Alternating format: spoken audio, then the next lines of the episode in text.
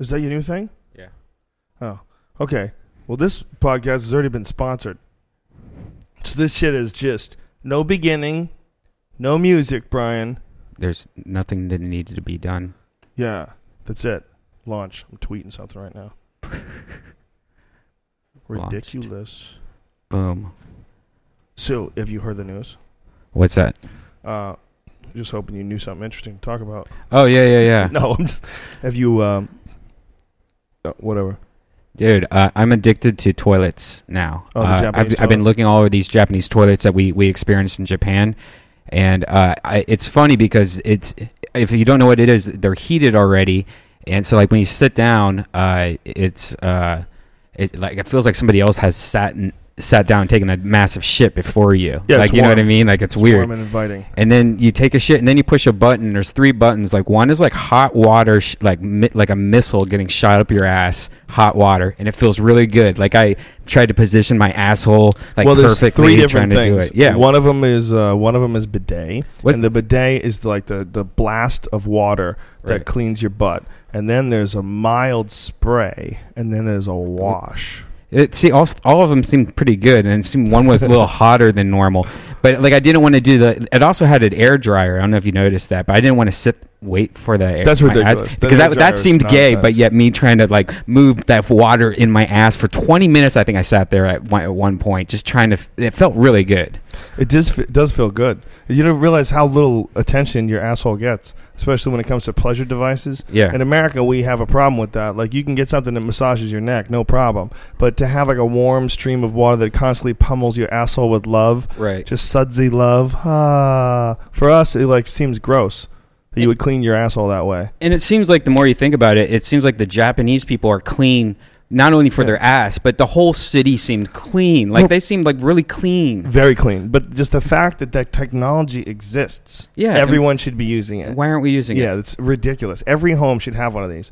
You know, instead of having a big TV, you should have something that really, really cleans your ass. If it came down to that choice, either one, I would say get your ass cleaned first and save up for a TV. And it wasn't just like expensive or uh, rich people. Th- th- like the the bathrooms in all the places we went to had Yeah. that. Yeah, it's it's just standard. It's normal. Yeah. either way, they're smart. They, I mean, they figured out a lot of things. You know, they, they're such incredible innovators. I you love? Japan though. Amazing place, fascinating place, man. When it comes to like the way they behave and how the how polite they are, it's like for a lot of people, like the vibe of it is so like uh, so like more so much more toned down than America and American behavior. Like for a lot of people, it's like wow, this place feels really good. It's nice to know that everywhere you go, generally speaking, most people are very polite. Yeah, You know, it's unusual. You know, yeah, like even security at the arena, so polite, amazing. so nice. It, it, and it, it, the one one weird thing that somebody said to me, I don't want to say who it was, but he he he he goes to Japan a lot, and he said, you know, the the sad thing is, is that if you really wanted to hook up with any girl that you meet here, all you have to do is tell them like like you're friends with like Lady Gaga or something like that, and no one lies. Like most people don't lie in Japan, so they're not used to it, and so they'll believe you. Whoa. They automatically believe you. What? And like, and then he says that they're, that's Hold just like on, like that's- less people lie there. Yeah, is so- that a statistically yeah. provable thing? I, that's what he said. He said that's how the, the they're they are the, that, that those people are. That they're very innocent people, and they don't like, and they're, they're also very pushed over. He said like like he would order something from the front desk, and they're like, "Sorry, you know, the chef went home and stuff like that." He goes, "No, I want this," and they're like, uh, "Okay, uh, can can you come downstairs and pick it up?" And then he'd be like, "No." You're bringing it to my room, and they're like, What? "No." Like it was really weird. Like he was saying, like how how it's kind of sad that they, they uh they how nice they are, and like well, who knows what they did to that food before it got up? Oh, yeah. if he's such a dickhead. Oh yeah, yeah. They they, they put that's how they dried off their slime in it. assholes. they dried their asshole off with that, your fucking food. Yeah, Oof. but it did seem like that. It seemed like everywhere you went, everyone was just insanely nice, like Yeah. super innocent and nice, and just There were a lot of very polite people there. It was, uh, it was, uh, it's an interesting culture. You know, when you think about what Japan went through for a long time, when they had like Ronins, and when they were, they essentially went through a long period of like civil war. You know, they they went through a lot of crazy shit, and the fact that it's the birthplace of martial arts, for the most part, like the the early successful martial arts, the core, com, you know, the core components of mixed martial arts, uh, three of them come from Japan. Yeah, judo, karate, and jujitsu all come from Japan. I mean, it's really amazing. I mean, that they fi- they figured out how the science of launching people through the air with their bodies and slamming them on the ground. I mean, judo for a lot of people who don't like you've never watched it and don't don't have an appreciation for it. The watching the intricacies of the moves and people like hoist each other through the fucking air and slam each other on their back. It's amazing to watch. It's a crazy. Th- I mean, a really technical thing that they figured out how to do. Like all the shit they remember, like you'd watch like in an old like uh, Batman movie where a guy could just flip a dude through the air and boom. Well, a, a real judo guy can do that. Right. They they really can grab. If you're wearing like a, a winter coat and you get in an argument with a judo guy, like you're fucked. That guy's gonna hoist you through the air by your jacket and slam you in the head. You know, it's a it's a crazy martial art, and that emanated from Japan. They figured that out. They figured out kicking, like like all the straight kicks emanated from Japan, I believe, like karate style kicks. You know, and the the Koreans like revamped a lot of shit, and in my opinion, made uh, a lot of techniques better. They they put a little bit more power to it, but you can't deny that karate is like you know one of the core tenets of, of martial arts. I mean, it's a it's a good thing to learn. There's a lot of good techniques in karate came from Japan. You know, it's amazing. Jiu-jitsu, you know, what what originally, you know, became Brazilian jiu-jitsu started off as, you know, Japanese judo and Japanese judo submissions and it's amazing. All that shit comes from Japan, you know? I mean, people have innovated it and, and changed it a bit, but the the core idea of it trying to figure out how to strangle people on the ground, all that shit came from Japan. All those submissions and arm bars. It's amazing how much shit came from there. Yeah. And yet that they that UFC was kind of interesting seeing people that were from Japan that were big in pride and stuff like that them fighting Americans and seeing what the outcome was. It was kind of shocking. I was there was a couple that was one of the most amazing UFCs. It was an amazing yeah. UFC. I think, yeah, yeah. There was there was a lot of guys that got beat. The, the guy who beat Kid Yamamoto uh, is not from uh, America, though. Oh. I, I, I'm, I'm gonna, I'll look up his name because it was important. By the way, he the, what's his name Yamamoto? yeah, He looked like a, a video game character. His back and his muscles were, were insane. That was that. I It think looked you're thinking of Akiyama. Oh, Akiyama. That's right. you racist! you racist! No, but he looks like a video game character. I was waiting for him to fly, start shooting fireballs out of his hands, like Street Fighter. Yeah, um, he's a bad motherfucker. And he's a bad motherfucker, like a musician, right? He sells out arenas, Uh-huh. uh, like for his music and stuff. Have you heard his music? yeah, well, I've, I watched him sing on a on a YouTube clip, and there's like fucking thirty thousand people in there. Wow. It's nuts. It's like boy band type shit. Really? It's amazing, dude. Is it like that, that that fun Japanese like boy Vaughn, band type yeah, thing? Vaughn Lee was the gentleman that fought Kid Yamamoto. Vaughn Lee was the uh, he- he's not from America. He's I believe he's England. Mm. Um, I should probably check that real quick because I don't want to give some country credit for this guy, but he submitted Kid Yamamoto. And it was fucking yeah, Birmingham, Birmingham, England. Yeah. There you go. Well, Vaughn Lee, uh, he submitted Kid Yamamoto after it was a wild ass fucking fight. Kid Yamamoto clipped him at one point in time, and he clipped Kid Yamamoto. When Kid Yamamoto clipped him, he like stayed real calm and composed, and Kid Yamamoto was like jumping all over him, and the kid kept it together. And then uh, uh, Vaughn Lee uh, eventually it went down to the ground, and Vaughn Lee went from a, a triangle to an armbar submission uh, chain. It was fucking beautiful, man. The way he hit it was like it was so tight. And Kid Yamamoto, first of all, he's struggling from the triangle, struggling from the triangle, and the dude just whap, just flipped it over and switched it nice. Really got his hips deep into it and finished that that armbar. I was like, wow, that kid is fucking badass. You know, I'd seen him fight one other time in the UFC, but that kid Yamamoto, people don't understand what a killer that guy used to be. Mm-hmm. He was he knocked out, I think it was Kyle Uno and Royler Gracie in one night. He knocked out both of them Jesus.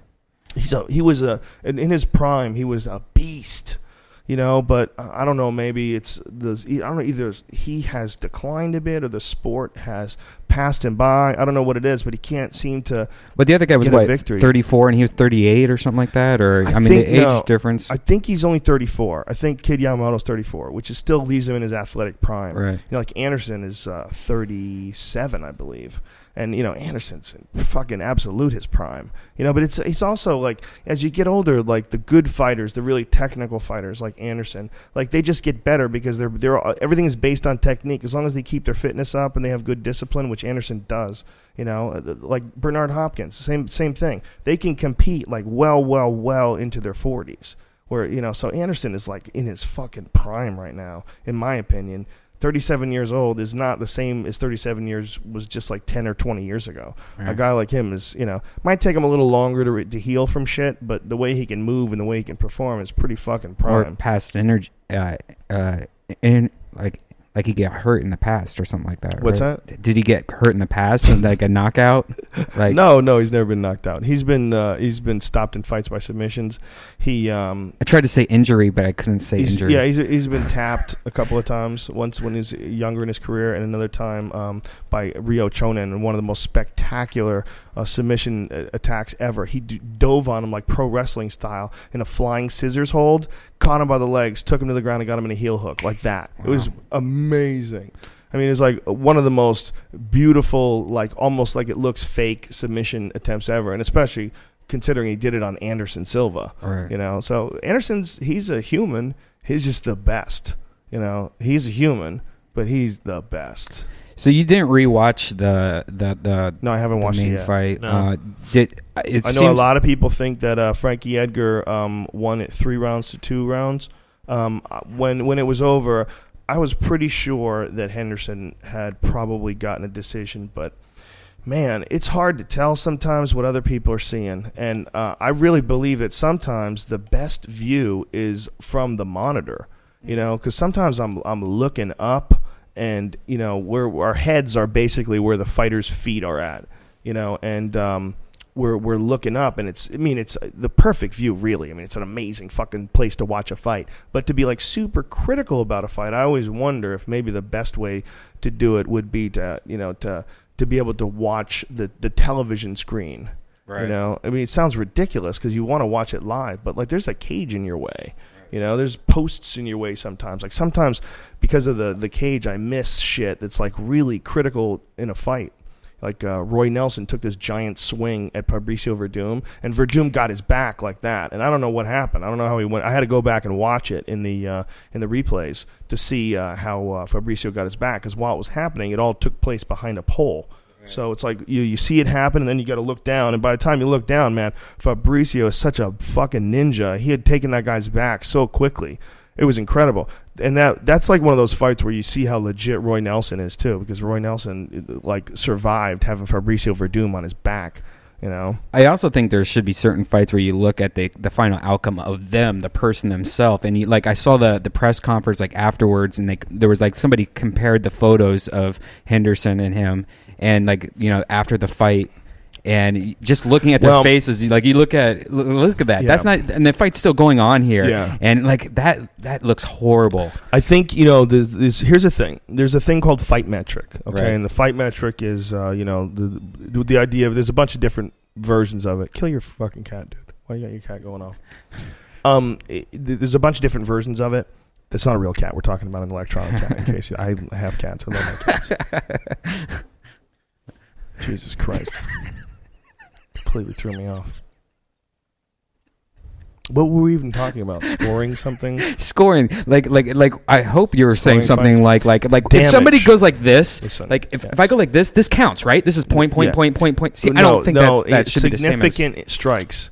The the difference is one guy's significant strikes do not equal the amount of damage done by the other guy's significant strikes. right. So if one guy is a power puncher and he's landing super clean, and the other guy doesn't hit as hard and he's not quite landing as clean or not quite landing as hard, the guy who hits you harder is the one who's really ultimately winning. Right. And when you look at like how many punches were landed, you know, and how many strikes were landed, man, you know, um, I bet Frankie Edgar landed a lot of solid strikes, but he never seemed to like really rock him. He never. Right. There was one time when he knocked him down with a right hand, but Henderson. That was at the end of the fight where Henderson wound up getting on top, and he was he was pounding on him at the end. Remember? Right. So it was like you know he had done. Oh, I mean, I think that uh, Frankie Edgar had done a lot. It's it it's conceivable that he, you know, easily people watching it at home could have thought that he won, um, just by virtue of the fact that you know he, it's an amazing thing what he always does. He gets hurt and he comes back, and you can't stop the guy's heart. I mean, it's really uh, you root for the guy. That's absolutely for sure. You know, Frankie Edgar has the biggest heart of any fighter I've ever seen fight ever. That guy has zero quit in him, and there's a lot of people who would have taken their check and fucking. You know, there's a few shots that he's taken where a lot of people would have been like, you know what, I don't think I can go on. But that dude always finds a way to go on. Not just go on, but he seems to go after you right after you do that to him, and, and he wants to get you. You know, he's unbelievably competitive. But that other dude did a lot more damage. That's uh, for sure. He that uh, Ben Henderson is a really, really good fighter. It's not just that Ben Henderson was bigger than him. It's Benson Henderson is really good at almost everything. His his jujitsu's nasty. His wrestling's nasty. He's super strong. He's always in great condition. He can fucking kick like Bruce Lee. That crazy shit he did when Frankie Edgar was grabbing his foot and he jumped up in the air and Yeah. swung that foot over his head. That was wild. I mean, that's some Matrix shit. Yeah. You know, I mean, the only reason, I mean, what would have happened if that thing landed? I mean, Frankie Edgar is so fast; it's hard to catch him with anything like that. I mean, he's just, especially in the early rounds, that dude moves like, you know, he he, he moves like nobody else in the business. I got to sit at have really awesome seats. Thank you so much. I mean, it was so amazing. I got to sit right behind Joe. But one thing I was so amazed by, by it was that the photographer, the UFC photographer, that he's I don't know if he does every single UFC, but just watching him work, like he has like this Yeah. like a camera on both sides. He's just double like pulling one like a gun super Yeah, fast. that's Josh. And the the shots he got, like look at that Yeah. shot. That is Oh, just yeah. fucking amazing Yeah. that he got that Yeah. perfect. It- I, I'm just amazed by his work, uh, just watching him work. And another thing was that, that that it was so quiet in Japan because everyone's being so polite, except there was some like English people here and there that was like screaming and making owl noises and stuff. But it was awesome hearing the fight sounds. That's one thing that that uh, I think not many people have probably got to experience. But hearing it in Japan where it's super quiet Yeah. and hearing those punches, that was scary almost. That was like monster in the woods because it was like you could feel how horrible that would have felt if that happened to yourself. you Well, know? things are always better when people around you shut the fuck up and just Right. enjoy the things. But most people, when they get to a crowd, they just want to yell and scream. And sometimes that's awesome. Sometimes it enhances a fight when you're around people and everybody's screaming and something crazy's going on. It enhances me when I'm watching a fight and I'm Right. around a bunch of people going, "Oh shit, oh shit." Right. To me, that's like it makes it crazier. It makes it, you know. So there, there is something to that. Would you prefer it to be quiet like the Japanese style? I think that would be my ideal. It's pretty badass. It is you pretty know? badass. I went to see uh, that band Honey Honey last night. oh yeah, how was that? They were awesome. Um, but one of the things that it was, I mean, they were really, they're really, You're in love they're with that really band. good. They're really fucking good, man. So, um, one of the things that was weird though was that it was in a crowd where, uh, you know, a bunch of people sitting around drinking and they're watching music, and some people were just having full on like yelling conversations with e- themselves with each other, you know, while this band was playing, and then then some songs everyone would shut the fuck up, and it was amazing. It was like you know there was some like Those really are the good songs, slow bow- it's not even that man. It wasn't that those were the good songs. It was like you just catch them when they're done talking. All right. Because people just get tired of talking about shit. Right. But they it, it- bands don't seem to mind. Like they seem it seems to be okay to talk in um, a, a certain a settings i'm sure it's just like practice round you know that's like they're they like that kind of where they can kind of you know play around a little more than normal where in, instead of going like on tour they i mean did you see them in like a huge setting No, no, no. or- It was a really intimate environment. Yeah. It was really intimate. It it's was probably like they're open yeah. mic'd you know yeah. I, well, for sure. That, well, I don't think it was an open. I mean, everyone was there to see them. right Um, but it was it was like some free show that they were doing, and they had to do it under an assumed name. oh It was really yeah, kind of funky. It was like I don't think I have some things in L- coming up, so they can't Oh. promote it. You know, like uh, what is that thing up in Indio, Coachella? uh-huh. Oh yeah, th- that's what they're on that. So like, I were you supposed to say that No, I forgot. what, was I not supposed Yeah. to say it? yeah they haven't announced it yet What are you talking about? It's online. just kidding Fuck you. How dare you? No one would care anyway. I got the scoop. Um, yeah, why, why, why, why would why is it bad to know about something early? And- Holy shit, it got out. yeah what the good that? information got out early. Especially in the case of something like that, someone playing insider trading probably But they were um, there were some songs where no one talked at all, and you know it was fucking incredible. It was amazing. Live music is so different than live comedy. It's so inspirational. It's so inspirational to go and see something that someone's doing that's completely different than anything that you do, but it's still performing. You know, I, I really enjoy the shit out of it. You I don't get a it. chance to do it. Fuck that. I don't. start taking guitar lessons no Joe. time. come on I have no time. I Stop wouldn't jujitsu want- and start doing guitar. Then you don't have to leave your your family. You so just much. want nobody to do jujitsu. You want a world where no one, I, no I one know. can protect themselves. Everyone's a big ball of jello. I know someday it will happen that you'll We'll be waddle like through. Brian. I'm not doing jujitsu anymore. We waddle through life with nary a setback. Uh, why? Why would I stop doing jujitsu? Because you like throw your hip out because you're 80 or something. You'd be like, bro, I gotta stop this jujitsu. Well, when that happens, I'll definitely stop. But so, what would you ch- say I would do? I, I what am I supposed now. to do after that? I don't remember. I got too Yeah. stoned, dude. That that fucking week before you even got here, he's like, "Let's smoke," and so we've been smoking, and now I'm just, I'm pretty much gone. Yeah, B-Real with from Cypress Hill. Just smoke pot with us. I want to get him and? Doug Benson together and just see like how that podcast goes. he seems to handle it really well. Yeah. B-Real did. I mean, Yeah. he just like he never like fades or gets weird or you Yeah. know. He's a, he's a really nice guy, man. Always been a really nice guy. Just always has a good vibe around him. kind of sucks that he couldn't stay longer because I wanted to hear, Yeah. like, I wanted to know. I heard there was some weird stuff with him and Everlast at one point. Oh, really? Yeah. Was there? Oh, don't go TMZ in on a no, no, I. I think they, I think they're friends now. I think this was like old, long yeah, time well ago. then don't bring it up. Let Oh, people yeah. find out about it online. You know, who knows why why leave something, you know. Yeah. People still send me negative uh, Mencia shit. Dice got mad. Dice sent me a text. Want to read Dice's text? Yeah. Yeah. What what happened there? I'll tell you right now. Not he's not mad at me. Oh. I love Dice. I, I Dice is one of those guys.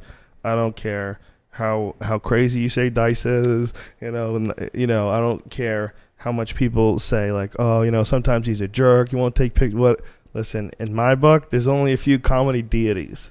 There's only a few of them. George Carlin's not around, but Dice still is. And it sounds ridiculous, but when I was a kid, man, when when when Dice Clay first started blowing up, Dice Clay to me was like, you know, I mean, it's not the most complicated comedy in the world, but the shit was hilarious. When we were kids, there's no denying the funny that was in, you know, a, a Dice Clay album. You know, those uh, those those first ones, I, I listened to them on cassette. God damn, they were good. They were hilarious. You would like stop your car parked, and everyone in the car would be fucking howling, listening to the cassette. So this is what he says. So I, I, this is the first fucking text Dice has ever sent me. So, cocksucker Mencia now steals Titus for his specials. Carlos rules. he has to pay. And trust me, he will.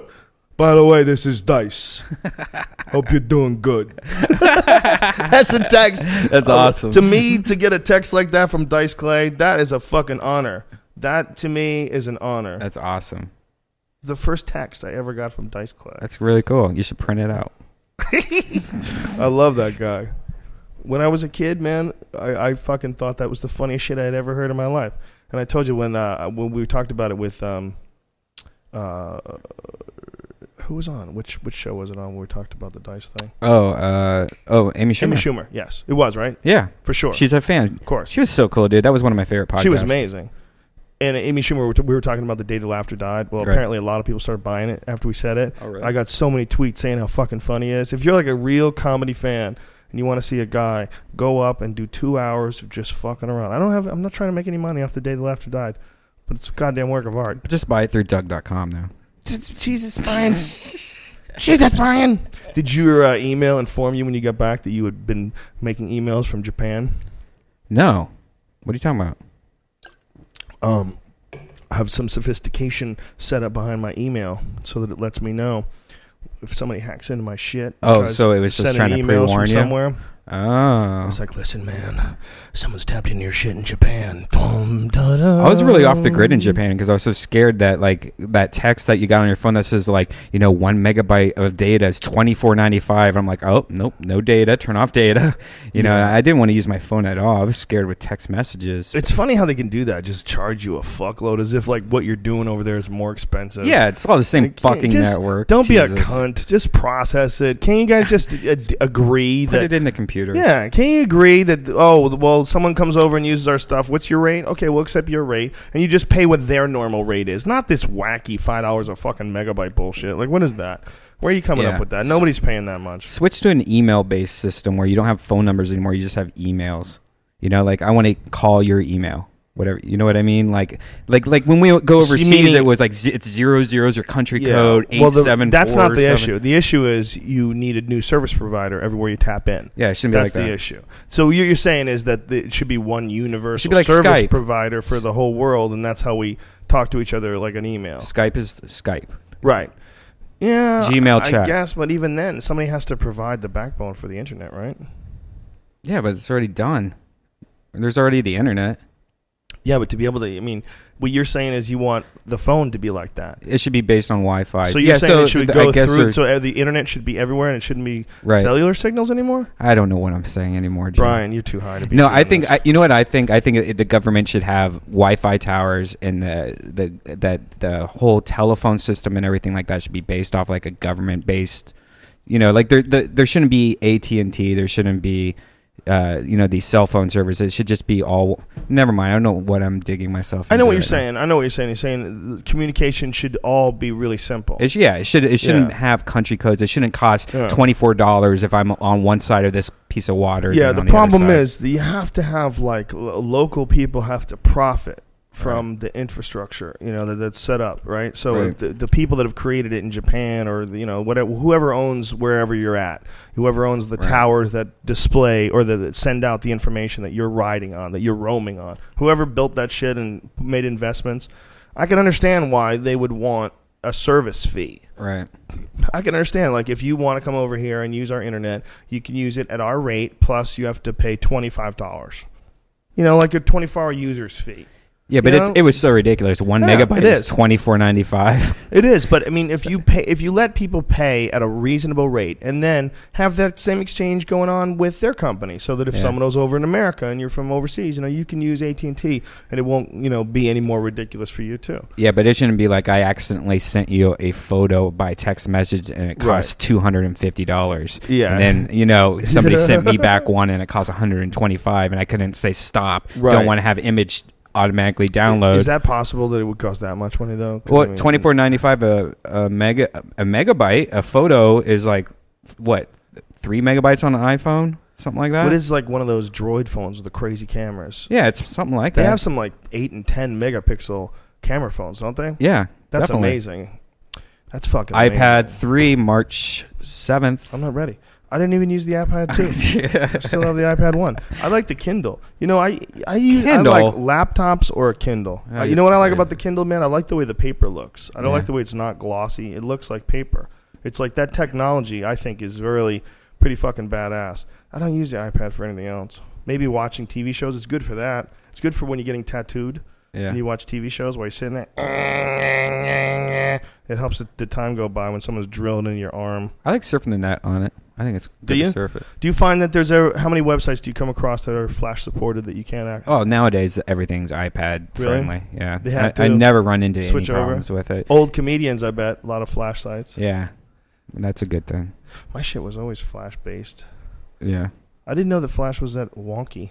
Yeah, it's always been kind of wonky. I mean, like that's the problem. Can they with- recover? That's the problem with websites. That's what like like we I use you know WordPress for most of my shit nowadays because the reason being is it's just got to a point where like Chrome wor- would work a certain way with HTML and like another browser would work a different way. So you'd make a website for somebody and then and then like different operating systems like you log on the Windows and then compare it to Mac it's not the same like shit's all fucked up on the Mac version. So then you have to find out how to fix that. And there's just too many browsers too many operating systems there's too many mobile devices mm. that go on the internet nowadays. It seems like they've almost nowadays you just want the most simplest thing like a wordpress or a blogger or even have it be something else like a tumblr you just have your .dot com linked to a tumblr nowadays it's just to make it easy let somebody else deal with all that fucking cross-platform bullshit of design and stuff the idea is just to get your message out to people you know get your you know So you you, should have dates. redban.com go to a Tumblr site. that's what i'm almost thinking nowadays Is Tumblr really that popular?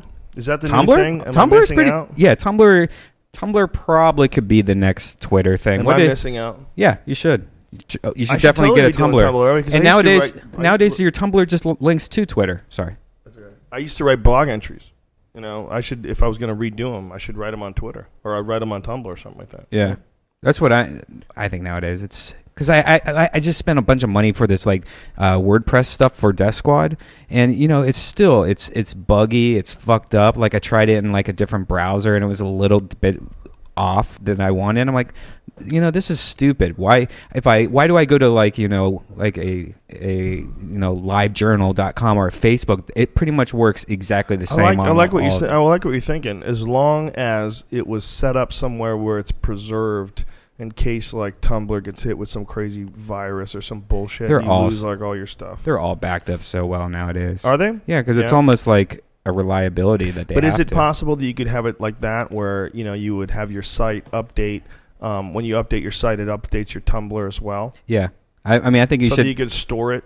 Yeah, I think like linking it to your Twitter, linking it to your Facebook, make it so you just do it one, but it does separate. You know, branch Hmm. off to all the different things. What if um, on when you go to my site, there's two options. One branches you off to the Tumblr, the other branches you off to podcast.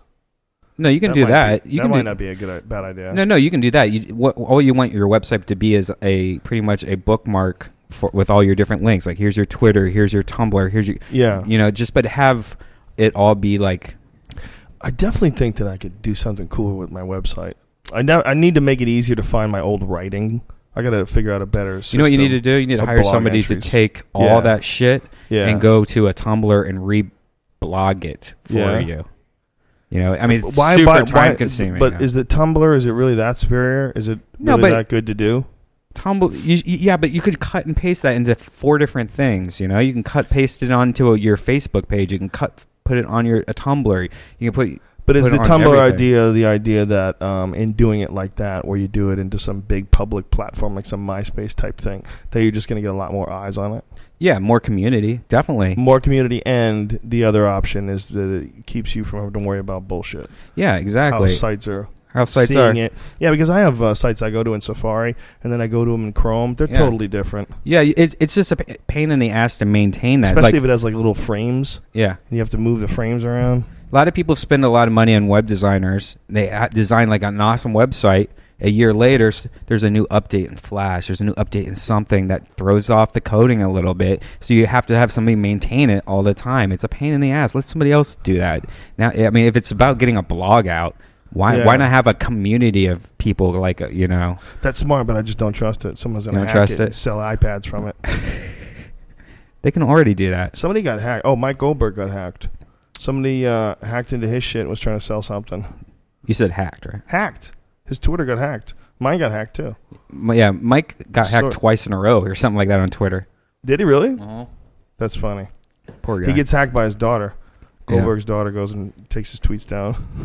really? yeah. That's hilarious. He gets mad at people, man. I told him, don't get mad. They're they're just hating.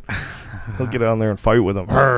You know, Mike Goldberg doesn't want to take any bullshit from people, and he'll, he'll get mad. Maybe he's got a cocktail in him. You sons of bitches. Partied a lot with Mike Bo- Goldberg over the weekend. He's a good dude. That He is Mike a good guy. Goldberg. He's a very good dude. He's a, uh, you know, Mike Goldberg's been around sports like his whole fucking life. He's always been around savages. You know, his whole life he's been around like hockey players and animals. It's just a fun guy. It's a Yeah. fun guy to be around.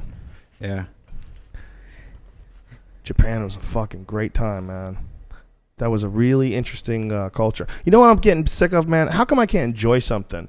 We were talking about how Brazil was beautiful and amazing, talking about how much I enjoyed Japan. I get these fucking emails from people go, Yeah, you like it so much, won't you fucking move there?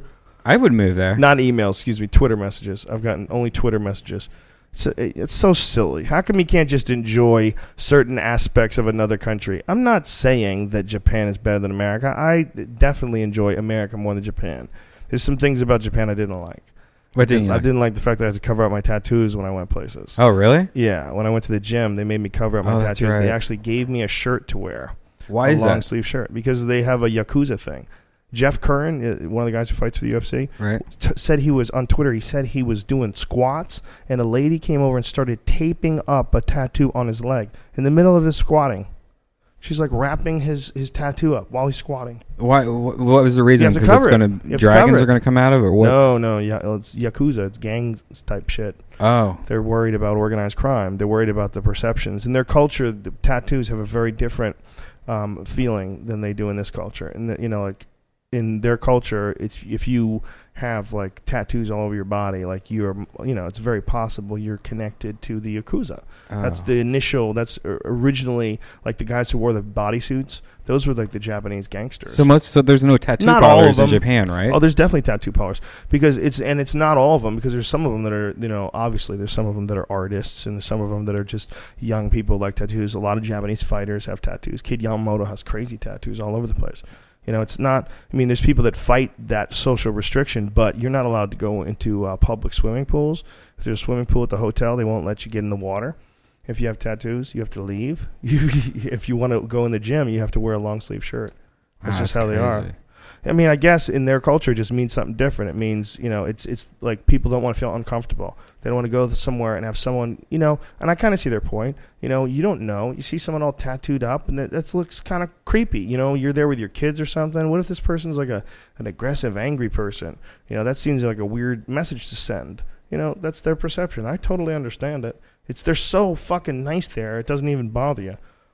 I mean, even she, you know, she's like, "Thank you for understanding. Thank you for understanding." Wow. You know? Yeah. She was very nice about it. She wasn't judgmental. If that had happened like in some place, you know, some some fucking weird place, you know, when you like, you know, if you were in like if you had like Camel some type place. yeah, if you had like Satan tattooed on your arm, Right. you went, you know, you went to Kentucky and tried to use a gym. Excuse me, we don't allow Satan to work out in this gym.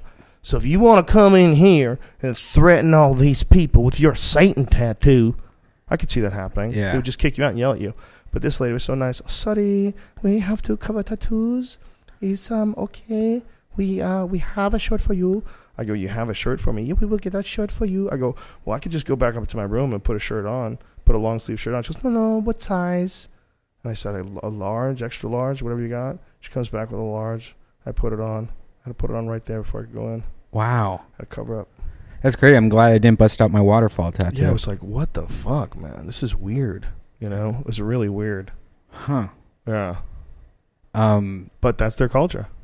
You know? I Yeah. mean, you know what was also weird? Like I went to a couple of the nightclubs. We we and, and like there when the Russians walked in, the Russian women, and they're, they're like Russian women were really popular in Japan, and so these really beautiful, like in a runway kind of beautiful way, like they're slightly off, weird looking, but you can tell that they're models. Mhm. But they would walk in, and immediately this weird energy, like like they were up to something, or they just seemed evil. Well, it's funny. The Japanese, and the Russians have always had some sort of a, a connection in Japan with mixed martial arts, because the the Japanese uh, always, you know, like when they ran Pride, and they always had like badass Russian guys, like Igor Vovchanchin came down, and of course Fedor came down, Fedor's brother.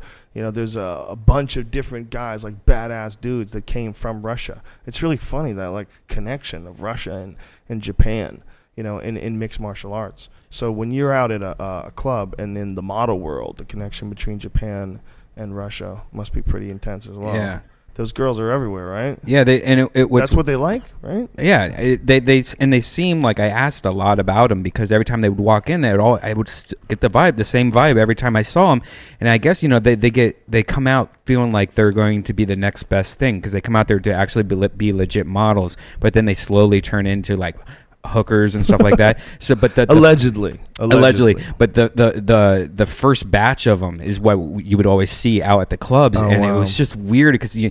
I don't know why I think that. I'm just very intimidated by Russian women. Kind of freak me out. Like they're they're very beautiful and they have this weird look or vibe to them. That There's some of them that are very nice. yeah. Oh yeah. Yeah. obviously. I'm totally Obviously, there's some of them that are very ma- nice, Totally. but there's a lot of people in Russia that lived a hard life. right. you know, and, and people that lived a hard life, girls that have seen some shit that maybe you haven't seen, and maybe like their perceptions of death and life and crimes Yeah. and what you got to do to get by, maybe it's different than yours, and maybe they happen to be beautiful as well. I think it's the beautiful yeah, thing. they're beautiful, and they grew up in a in a place. You know, who knows? I mean, but if a girl's you know essentially a sex worker, most likely, yeah, most likely she did grow up in some really fucked up place. Yeah. You know, I mean, a lot of these girls that that do become like escorts. You know, I mean, think about that. Would you imagine if that could, you know, imagine if that was your daughter? Imagine if that was your child that grew to become some uh, some woman who would uh, fly around the world and and Yeah. The, it was also weird was the when you're walking down this one street. I got lost in Japan a lot, by the way, because like you had to do a lot of work or you wanted to work out and stuff. I would like take weird walks because it felt so safe to walk there at night. And one time I walked like four hours the wrong direction, and I had I was completely lost. but yeah, you you went fucking nutty one night, man. yeah, I did. yeah, you know, uh, my my thought is always when I come to a place like I better be. Uh, I I like watching the fights better. I feel like I'm more focused um, Right. when I get some fucking sleep. right. So I forced myself to get some sleep. Yeah. And you were like, "Well, I'm in Japan. I gotta make this happen." Yeah, and it was weird because the, the the every three blocks at this one street was just awesome. It was, I think it was the red light district or something. And every three like steps I would take, there would somebody grab me like, "You want massage? Huh? Massage? Massage?" And so I finally with I went with one of them. I was like, you know what? I'm gonna try. I like massages, and what she's saying to me, converting in my head, was like forty dollars or something like that. So I was like, I'll take you up on it because you're you're just you know a really hot Asian woman woman. And so like we go up to this weird like room. It was super weird with this curtain, and then she leaves the room, and this older Asian woman comes out, and then I was I got a massage from a really scary Asian woman, and then at the end, is the first time this ever happened, and she goes, "Oh, you want happy ending?" And I'm like, "No, no, no, no, that's okay." And like I had to talk myself out of not getting a happy ending because it was that. I mean, you would think like, yeah, why not? No one's gonna know, but it was that sc- creepy of a Asian Uh, So you woman. just admitted that you would be down for a happy ending under the right circumstances. no, no, no, no, I think that's what you just did, son. You got to be more careful with your words. no, no, no. I would never say that. Of course you wouldn't. Why What would you you, want talking a massage on your dick? Because it's not appropriate. Our society does not condone it or allow it, Brian. You Look. can get a massage on your neck. You can get your nose played with. And it's totally legal. You're you're right. I'm, There's something really gay about that. Imagine if there was like a guy and that's what he would do. He just rub and kiss your nose. That was his. that, that was his business.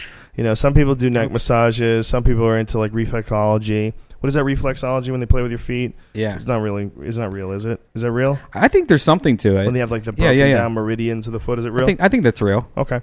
I don't know though, but I would say because I mean when they play with certain parts of your face, you know that that's you know different pressures of your face. That's you know you can feel it, especially when it's around the third eye. You ever feel that? Where they play with your face? Yeah, where they take hot oil on your like third eye right here in the middle, and they just kind of slowly rub it. You can feel the the release of some kind of tension in your head. You know, Hmm. What What the fuck do you think that is, Brian? I don't know what you're talking about. Massage is nice. Massaging your dick just as nice. It's really that simple.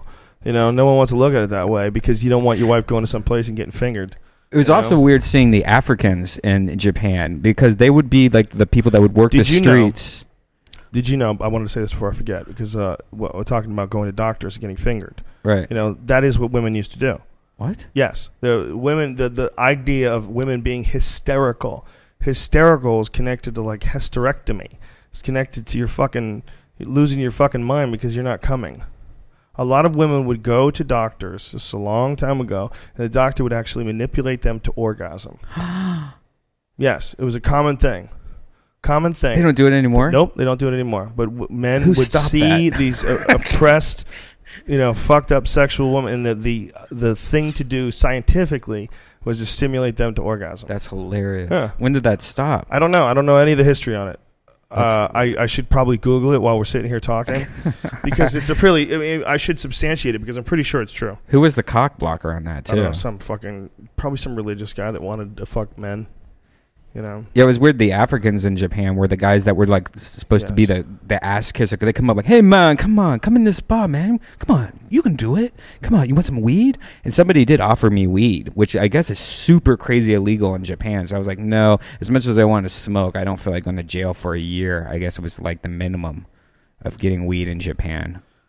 is it really that much? Yeah, something like that. He was saying. This other guy was saying. Yeah, there's a whole book on this subject. The Technology of Orgasm, Hysteria, the Vibrator, and Women's Sexual Satisfaction. It's a John Hopkins study in the history of technology. Yeah, pretty crazy, man. So listen to this.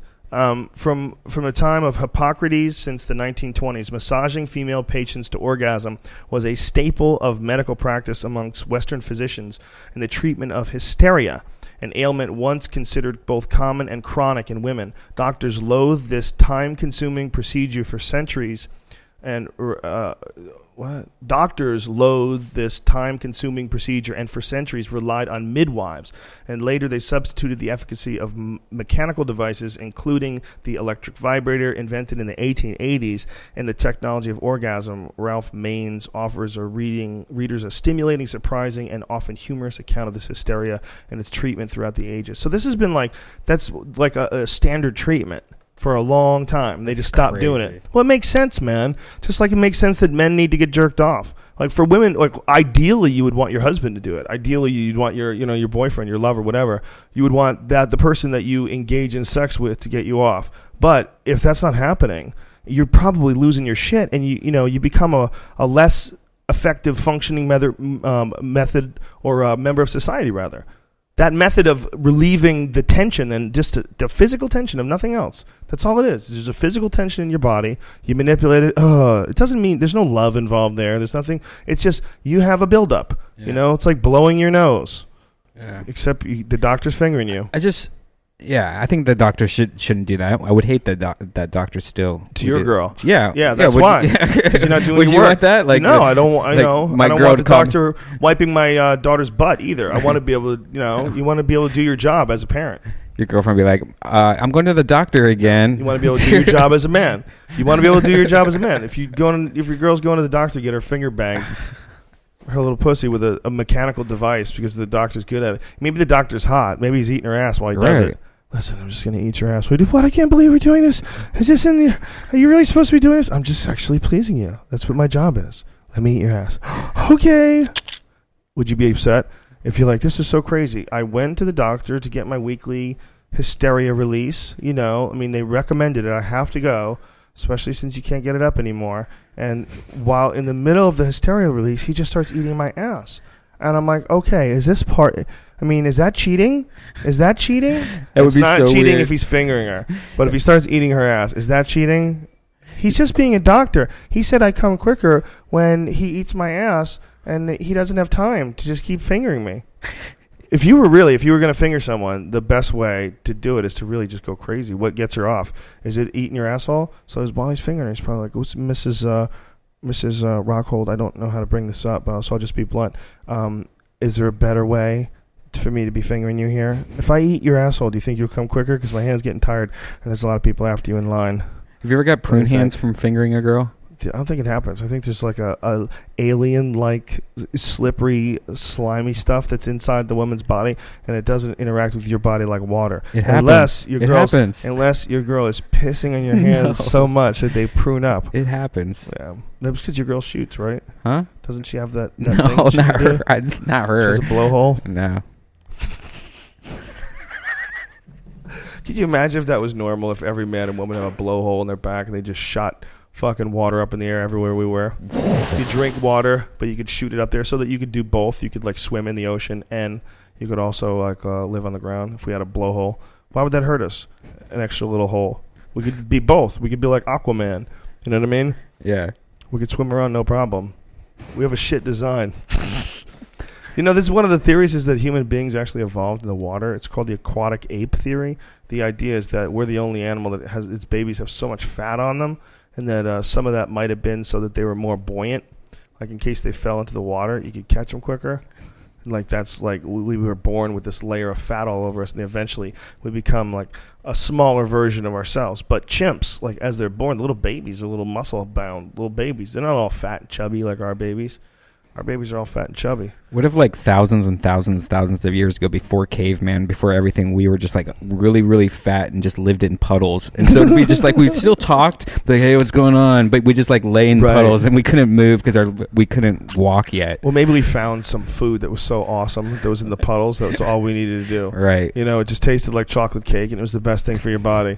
And so it's like the best way to get at it, just eat it all day, and just we just laid in puddles and ate this fungus, this chocolate cake fungus that tasted awesome. What a creepy visual. Yeah, what a creepy like visual. Pink Floyd visual. You know what really creeped me out the other day, man? I was watching something on volcanoes, and uh, you know they were showing all the, the different towns. Apparently, they have discovered a whole volcanic, um, uh, like a uh, an entire forest. I believe it's in China under uh, under a volcano, like hundreds of millions of years old. And they're gonna like dig down into this, and this and like a whole like forests had been covered by volcanic ash and shit. They like, they're sort of just discovering it and unpiecing it now. And you, you realize when you see shit like that that at any point in time, these these giant natural disasters that have happened so many times over the history of the planet, like we haven't got that wired yet. We don't know when they're coming. We don't know what what to do when they hit, or if we can do anything. Like the big ones, like the super volcanoes and the shifting of the polar ice caps, like all that stuff's coming. Like that's how the planet works.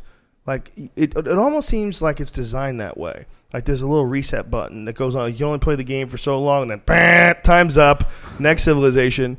You know, you got to bring in the next people to play the game.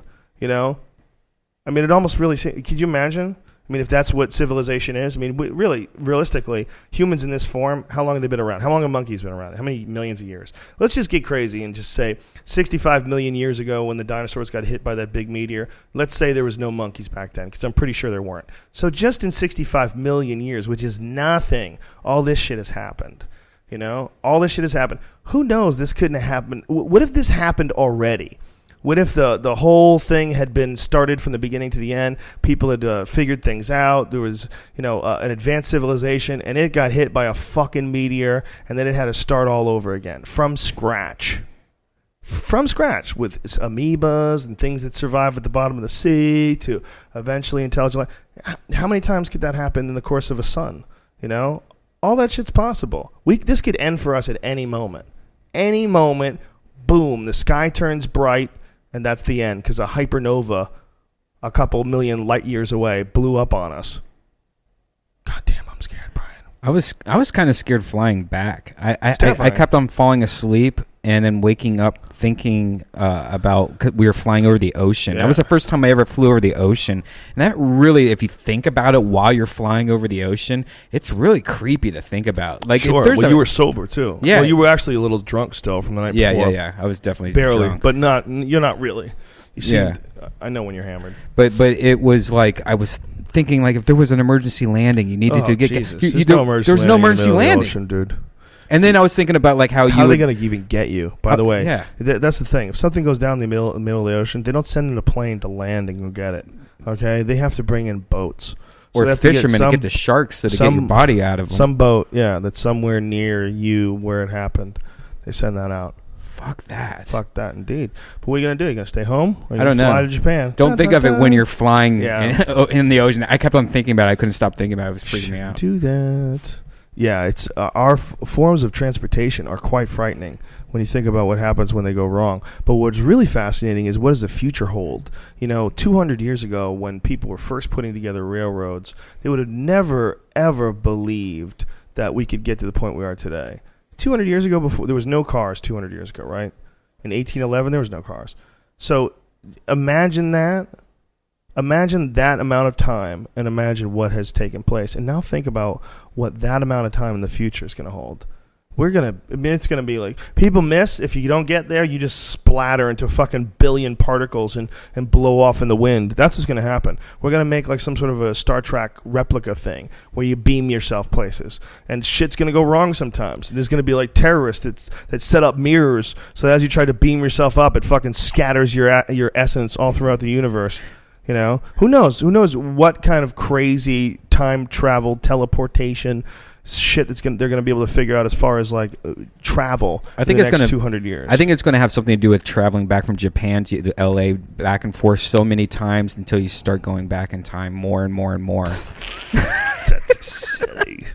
How how weird is that though? Like we relived the same morning twice. You That think is so it is pretty crazy? But do you think that at a certain point in time, when you know, if they've, because I know they've done things with particles where they've managed to teleport particles, From but I don't quite understand that shit. I, I don't understand if they're. I, I don't know what's really going on there. But you gotta assume that if they could figure out a way to transport anything, anything, even an email, even the idea that something's going through a fucking going through a Wi-Fi network in space, it's in the air and it lands in your fucking laptop, and you're just sitting there wirelessly connected to you know to to the universe, and then something comes in, a, a big file, a big piece of information. You know, the fact that you can do that you, you start thinking about what if you could figure out a way to break a person down to ones and zeros. You know, what if you could break a person down to a program? If you commit to being a program in our internet, we offer you a lifelong creative adventure. You can decide what you want to do with your life. You'll be living online, and your consciousness will be in the hand of trusted engineers that were responsible for such amazing movies as Lord of the Rings and King Kong. And you could just have, you could just sign up for this shit, and as long as your credit holds out, they just connect you and y- your essence to a computer, and they, they throw you into a computer simulation, and you're just a, a plug in the wall, We already like are. the Matrix. Is We that already are. possible? We already are. What is that guy's name? Um, the guy who uh, decided he was going to give up. Joe. Biden. No, no, no, no, no. In the Matrix, he he was a very famous. Like he was always in those gangster movies. Joey Pants, Joe Pantoliano. You know, you know who I'm talking about. No. Very good actor. Anyway, he was he's the one who was in the Matrix, and he decided that he was gonna uh, give up and he was gonna join the other side. He was like one of the good guys, one of the parts of the resistance, but he couldn't he couldn't hack it anymore. Right. He's getting tired of it, so he's gonna give up Morpheus, and he was gonna. And they were like in a restaurant with him, and he's eating steak, and he was like telling them that he wants to be like a good-looking guy, like an important person, maybe a movie star. oh, right, know. right, right. You right. remember that? Yeah, yeah, That was pretty wild yeah, because you know there'd be people like that if that really if that became if that really Oh, presented itself. Like here's what you can do: you can either continue what you're doing or be the baddest motherfucker in the world in the Matrix, and you won't be able to discern whether it's real or not. A lot of people would take that. Yeah. What a what a weird choice and a real possibility. You know, when you stop and think about what an incredible movie that was, that that movie presented this idea, you know, and the, the the fact that as technology moves forward, that might one day become a possibility. Some sort of a computer neuro interface that projects a created reality into your own head and hijacks all your senses and has all your senses feeling and smelling and it has your dick getting hard and you really think you're fucking. You think everything's going on. You're the king of the goddamn world. You're Conan the Barbarian. You're slaying dragons. You never even die. Every time you want to win, you win. And you just fucking bitches everywhere over the bodies of your enemies. It probably is going to be something like that. We're going to Uh, wake up from the program and go, "Oh yeah, we started this program a wa- long time ago." You know, Yeah, like we're, we're somewhere just- else, and we're like, "Oh, we forgot." Oh, We're just in a buggy version. yeah. You, you know, like like when you wake up from like getting anesthesia or something like that, and you're like, "Wait, what the fuck? What? Oh yeah, I had the operation. I, I, I was knocked out." But what if we wake up from life like that, where we're like, "Oh yeah, I started this program, this life program hack on my phone." Did somebody just knock on the door? No, that was car accident. Um, this is what I was going to talk about at the very beginning of the podcast, but I went, oh no, uh, let, us get some time in before I talk Oh, about okay. this. There's a uh, a fighter apparently that's on this season of The Ultimate Fighter that uh, allegedly they're saying was in uh, gay porn. What? Yeah. Are you allowed to talk about this? I don't know. I don't know if it's real. I don't know. um, hold on, fighter on Ulti. I won't even say his name because I don't know if it is real. That's pretty cool. Yeah. Um, but what I will say is, um, I'll say two things. One, who gives a shit? Jesus Christ, as long as he's not raping anybody. Right. You know? I mean, if the dude's gay and he just sticks to what it is, is his training and fighting. Well, there is something different. when We're rolling around with some guy that's only if he's fucking. porn. No, because I've rolled with women and it's never been sexual in any way, yeah, shape, but or form. not porn stars. Have you rolled with porn stars? No, but I But- rolled with I've rolled with pretty girls before.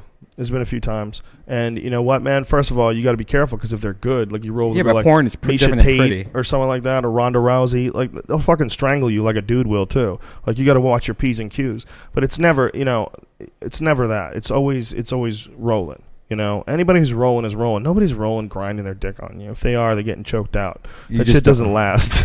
You just don't want to think that. Ew, yeah, you don't. You don't. You don't. But I know I've rolled with gay guys. Absolutely, 100% for sure. There's uh, more than one. I've rolled with more than one gay guy. Guys who are openly gay. I've rolled with guys who I, I'm pretty sure were gay. You know, it's not. It's just who gives a fuck. Have you ever as long as you- the is not, as long as the person's not inappropriate with you, or they don't, they don't douche on you. But same way with men and women together, man. Can you imagine if men and women shared one fucking locker room everywhere in life, you know, and women just had to deal with guys douching on them? Have you ever rolled with somebody and their boner was really hard and you felt it the whole time? No. just push back on it just to set up a submission. You know, well, you got to distract him with your butthole. Just rub. You can feel the tip of the cock. You have to develop a, a feeling for the tip of the cock. You got to know how far you can push him before he's actually raping you. you feel it on your back. No. And you're like, oh, that's definitely. But you got to think, man. If you're a gay guy and you were, you know, really into like fighting for your your, your boy pussy, if you want to fight for your boy, boy pussy, you want you want to go do battle and then fuck a guy, take him down, mount him, take his back, and then just get in that extra hook. Yeah, some dudes that's what they're looking for. As long, listen, as long as any guy doesn't do that, as long as you don't go raping other guys you're training with, you know. But if I was the thing I'd is, be a though, jiu-jitsu. the thing that I wonder, you know, I don't know if the guy actually did this, which is why I'm not saying anything. But uh, I would wonder if he was honest about it. If like anybody had asked, I I would, I would assume that that's like a part of a contract, right? Yeah. You, like, there's certain stuff that we don't want you to have done. You know, you, you I think you need to say it at least. At least, do you think? yeah, I, I do. because Well- I would not want to roll with somebody that used to do gay porn. That's my personal choice. Why is that? But but it's okay if you roll with a guy who Because- had because when you're rolling, who was you're- gay, who had gay sex. Is that okay? I don't know. No, I don't think so. Really? I because I, think when you're that's the last. I don't. I don't think That's the last frontier. that's the last frontier. the, your asshole's the last of the Mohicans. Right. I think it's the same way as like when you when you get pulled over from a girl cop, you get a or a guy cop, and you're a girl and you need to be pat down. You, they have to get a girl cop. Same Hmm. reason. I don't want fucking No. you to be rolling your dick on no, me if no, you like no, that. no. That's different because in that situation you have to be subservient. In that situation where a cop is there, the, like you have to stand still while the cop essentially molests you.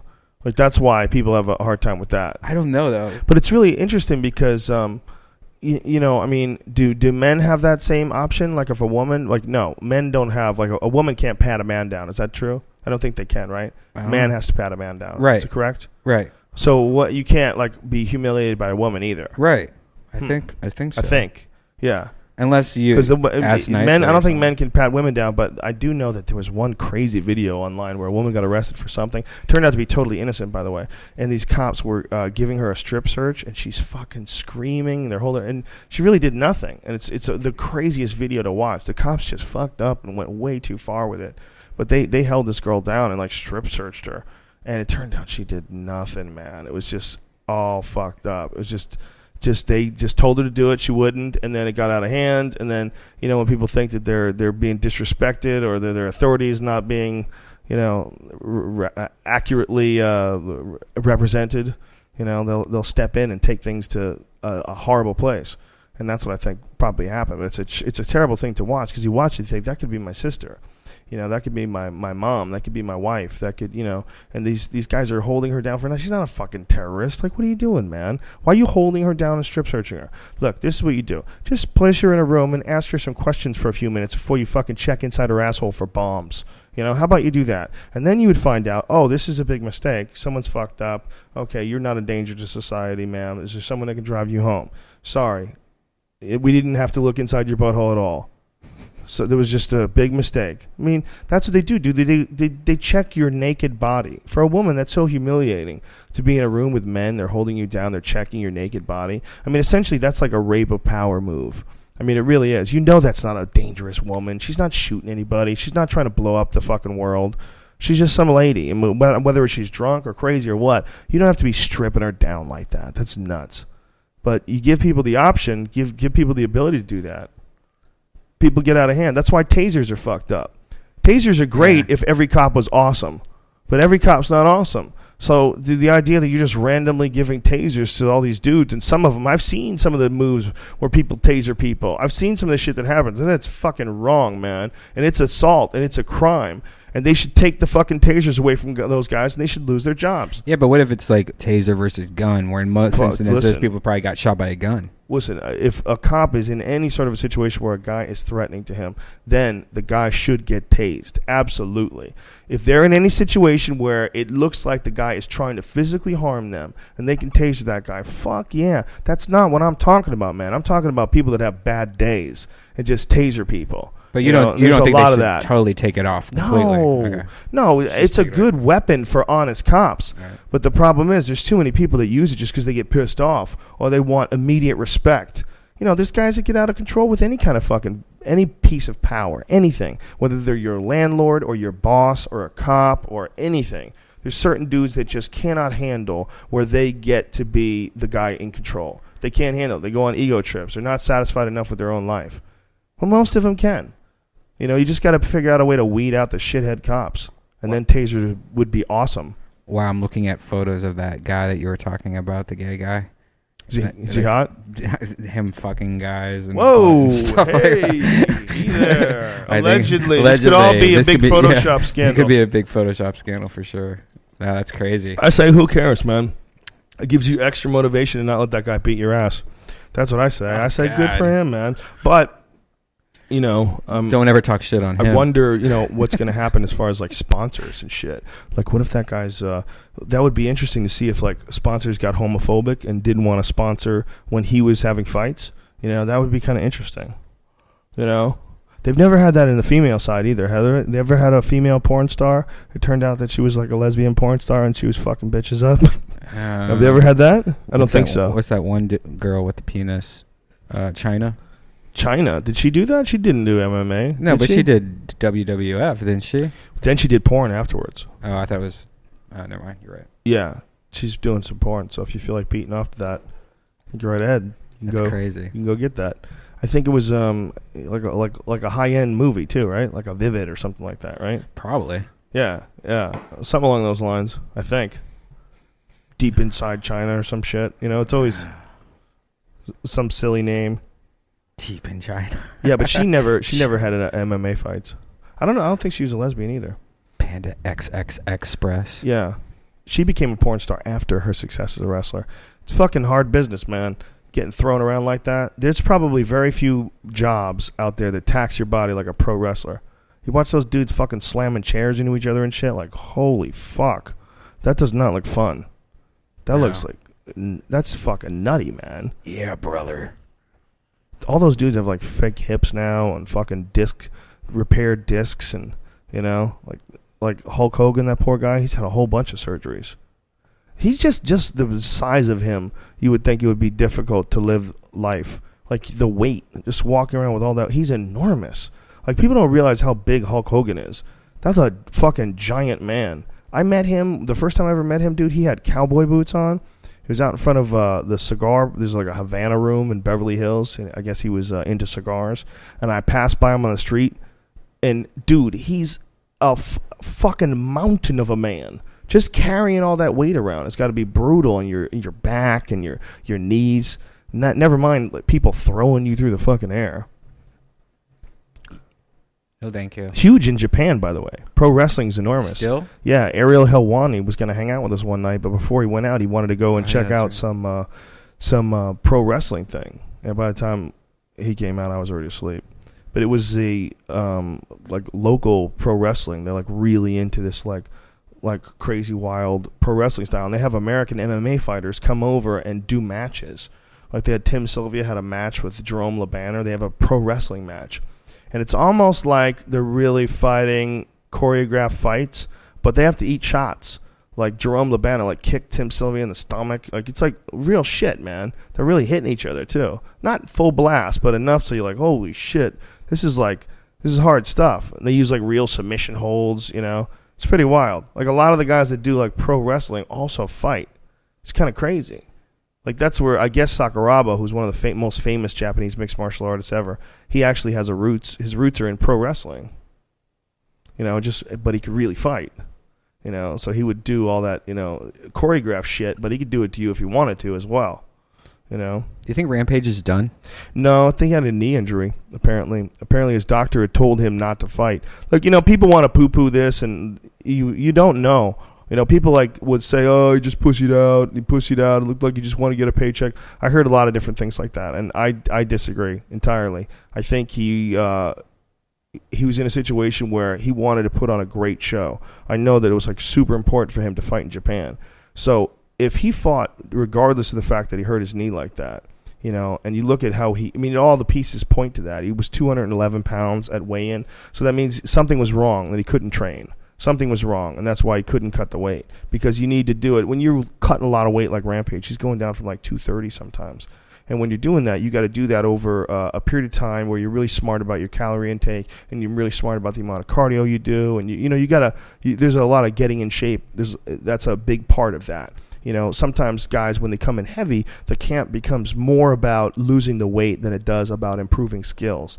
And that's why, like guys like Anthony Johnson, they they'll do better actually, and they look better when they go up a weight class. You know, in my opinion, because then all of a sudden they're not cutting nearly as much, and now they get to focus their entire training camp on actual skills. But that said, you know, it's it's um, you know, it's a uh, it's it's an open debate. You know, there's uh, different people know how to do it better than other people do. It's uh, you know, the the the idea of you know one person having it figured out universally for every person who competes. That's never going to happen. You know. It's wild watching fights in Japan, though, isn't it? I loved it.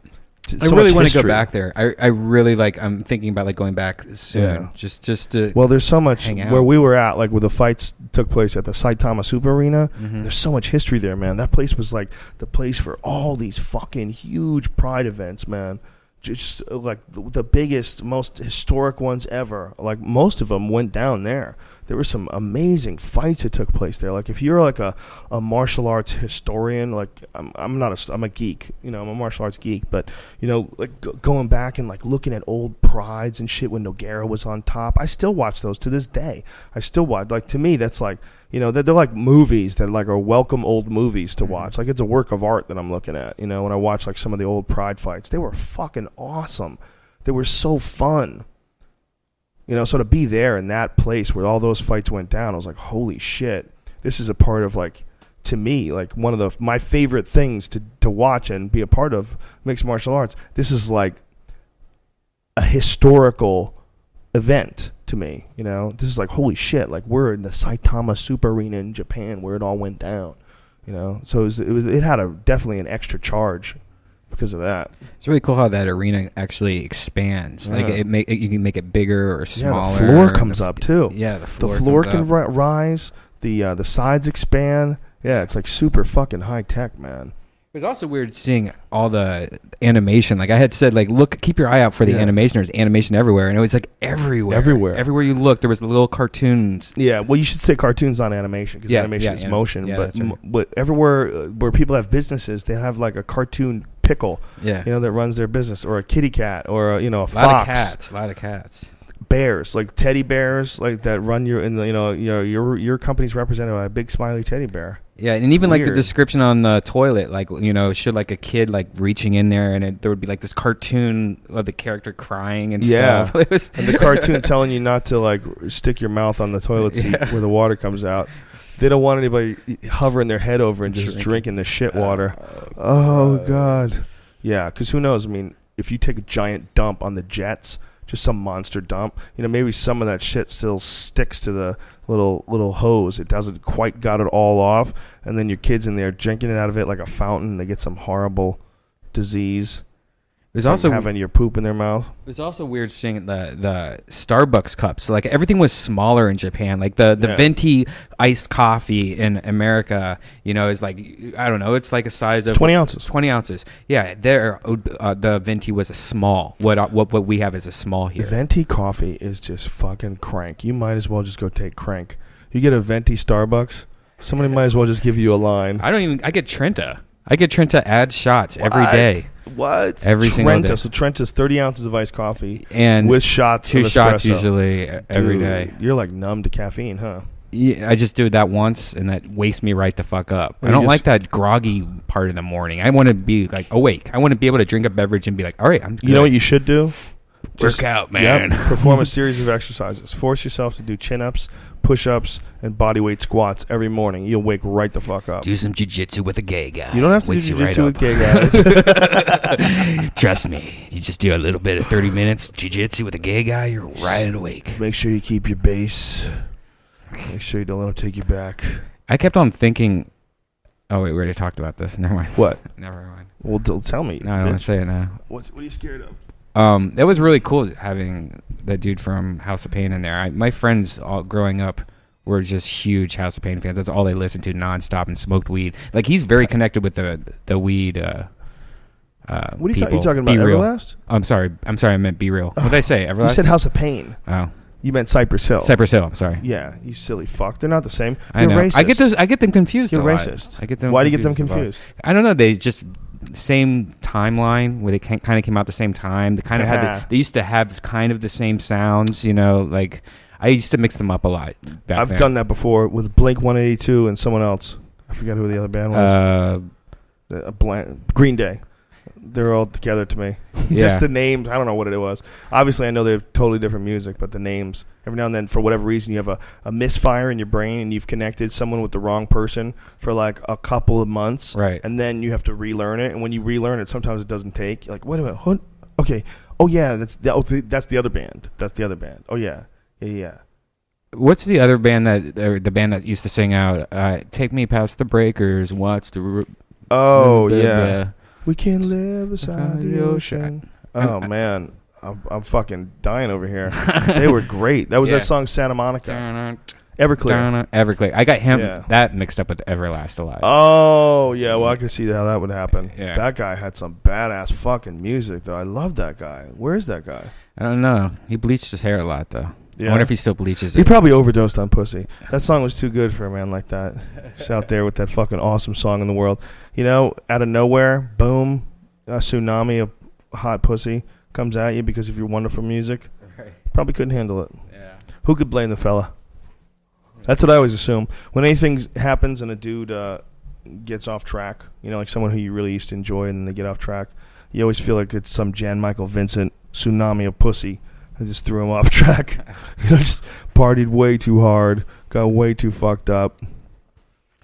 You know, that's the argument that the people that are in counseling and in rehabilitation for alcohol and drugs, that's the argument that these people will always use. It's the people that fall apart. It's the people that take whatever and just blow their fucking heads out. What they're missing is how many people are making life so much more interesting.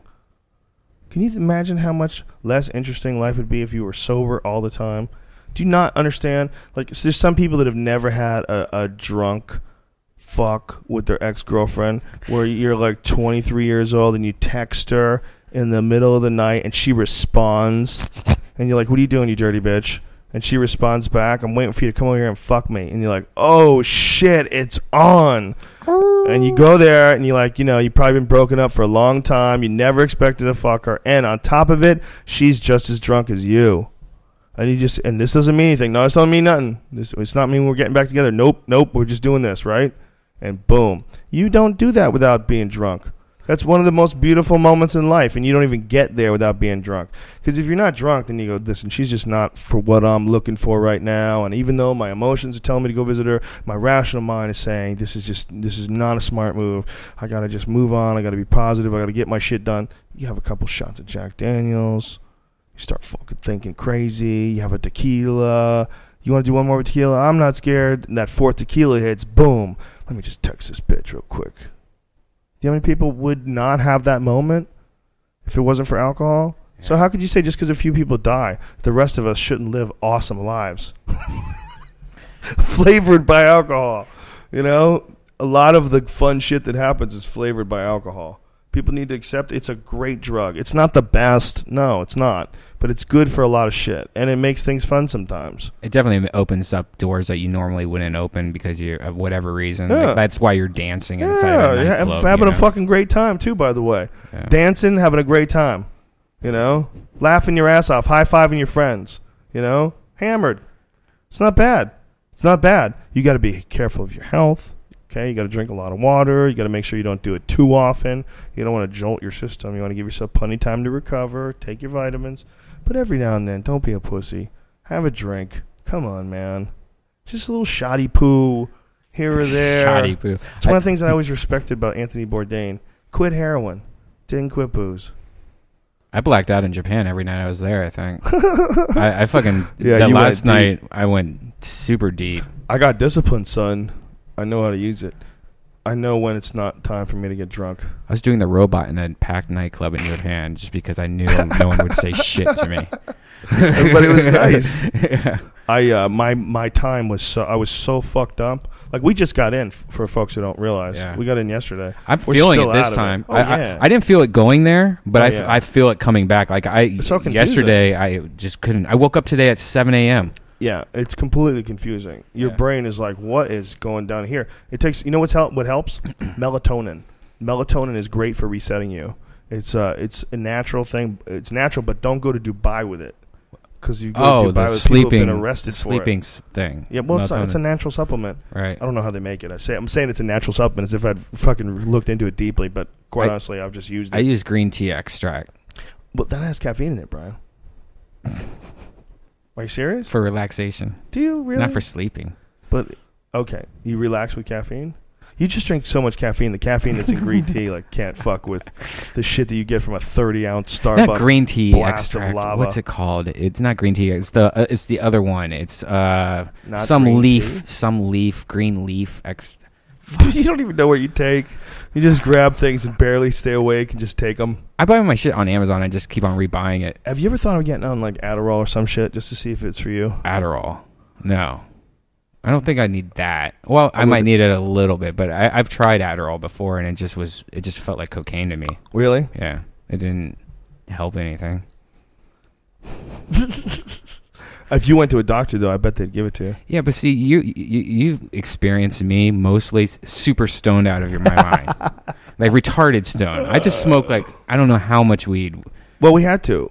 We had to hold up. I mean, when you're with We had to represent. We were, we were having a podcast with B-Real from Cypress Hill. This I love B-Real. He's he's he, and we had classic stoner conversation, talking about s- things that scared the fuck out of us, talking about uh wa- crazy animals in other countries. Where are you going, fella? Oh well, you just got up in the middle of us talking. Didn't even say I'm going to go get some water.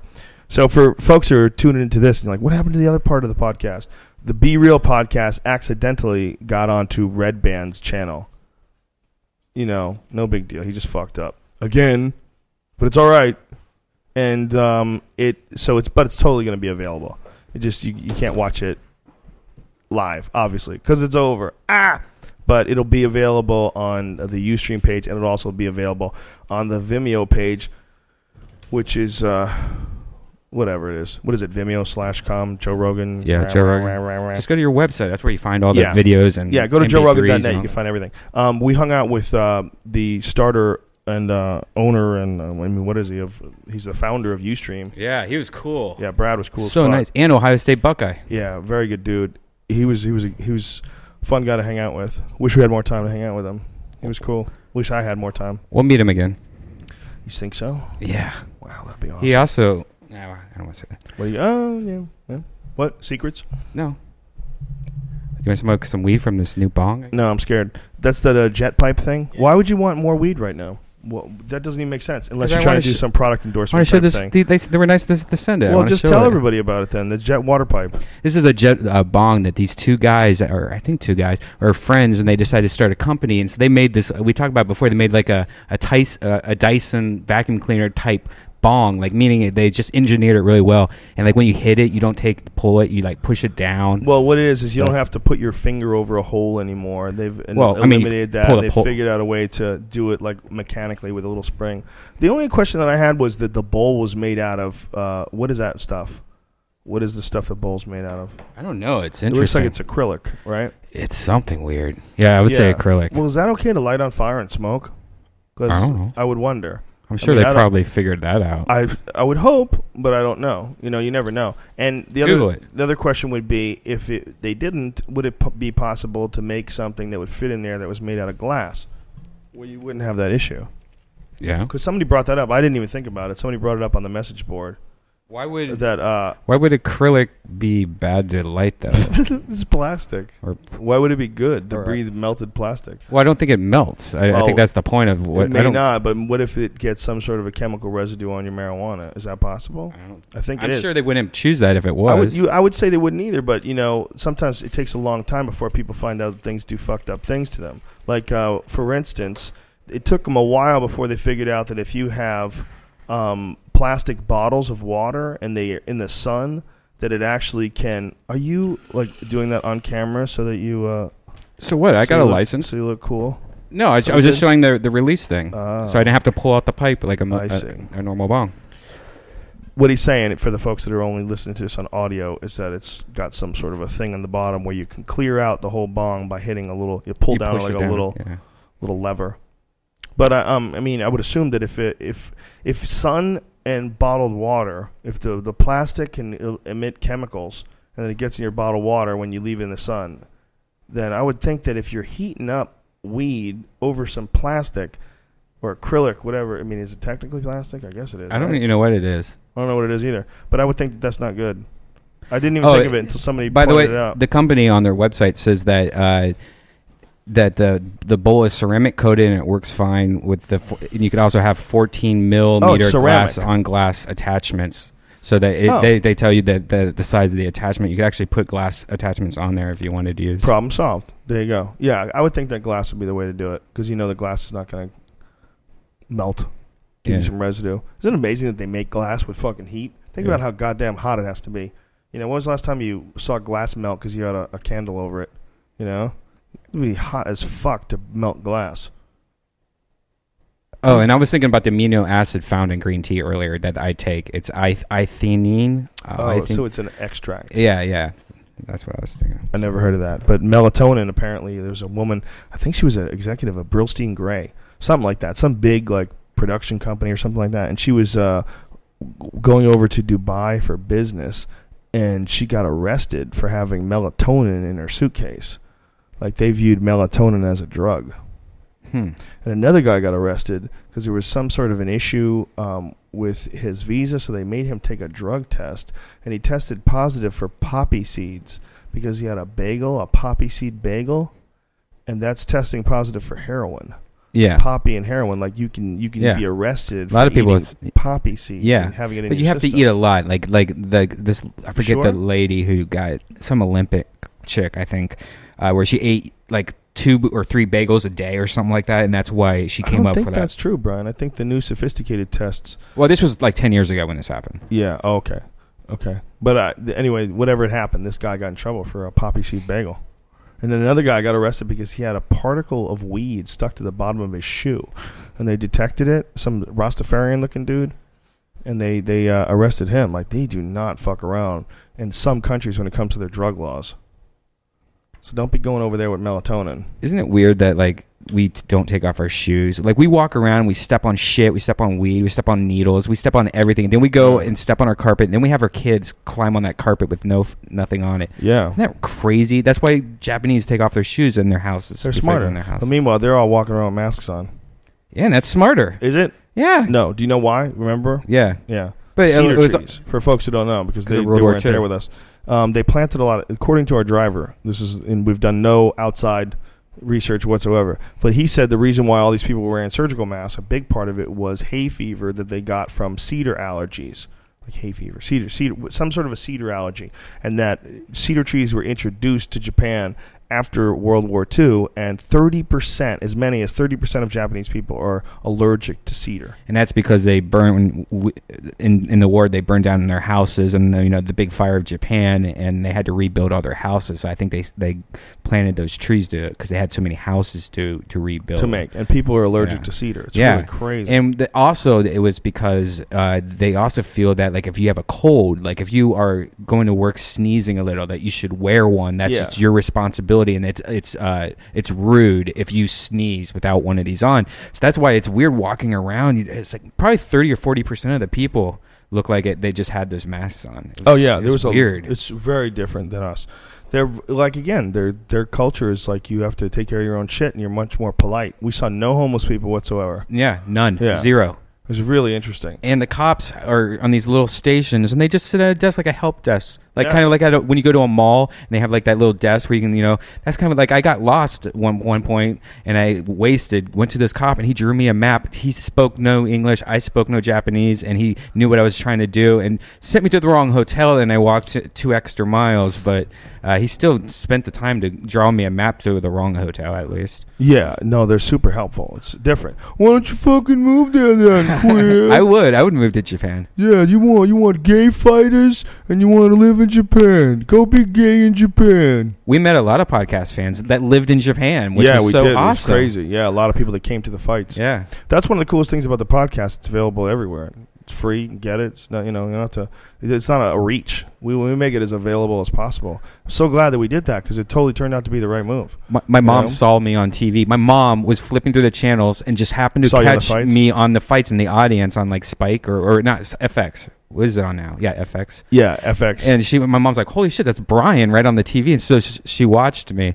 But what was so funny is how quiet it was, and uh, one of the fans go "Redban," and it was like everybody could hear it in the whole place. And he goes "Olive Garden," and the whole thing, everyone heard that. That's how quiet it was at yeah, it, w- but you don't really. You, you could not imagine if you've never been to a Japanese sporting event how quiet it can be while the fight is going on. How respectful they are. it's amazing. Yeah, it's amazing. I, I love. Would you? Do you want to go back to Japan? I, would, do, but I like Brazil too, man. Brazil, they go nuts, If you had man. That's live. wild too. I don't know, man. Brazil was fun. People were very nice. The food was fantastic. People were really fun and friendly. It was a total opposite as far as like the outgoingness. People were very outgoing and uh, although very friendly as well in Brazil, just much more out- outgoing and loud and having fun and laughing a lot. It's I might have more fun in Brazil than in Japan. Well, I'm on Team Japan, so. so- well, I, I, you know, Brazil, they're not going to make you cover up your tattoos if you want to go swimming. You know Hey, what I'm saying? They're more laid back. That's more my kind of place. But although Japan was amazing, you know, but uh, overall, look, overall, one of the things about traveling, one of the things that I find out when I come back is America is the shit. yeah. What a great place to live. There's so much cool stuff here as far as like cool like bands to see, cool art to see, cool comics to see, cool movies. Everywhere you go, by the way, they're fucking American movies that are dubbed over in other countries. I mean, J- in Japan, we went to the movie theater. It was like 4 out of 5 movies were American movies that had been dubbed over in Japanese. And all the posters were slightly changed, like like the Mission Impossible poster looks slightly changed. Yeah, I think that to make bit, it look more yeah. like he was Japanese and stuff. it was awesome. Ah, Well, it was a little bit in the shadows, Yeah. a little bit. But look, it's it's, It's fucking awesome, awesome, it. hanging out there. I love no, it. no doubt. But America's my favorite fucking country ever. Damn. Even though it's fucked up and corrupt and filled with cunts at the very top, what it embodies as far as like what we're capable of producing, you know, America produces some fucking fun shit. A lot of fun art, man. Like like what I told you when I see when I saw Honey Honey last night, I was like, God damn, this is like a they're like such an American badass creative band, but it's it's so like the style is so American.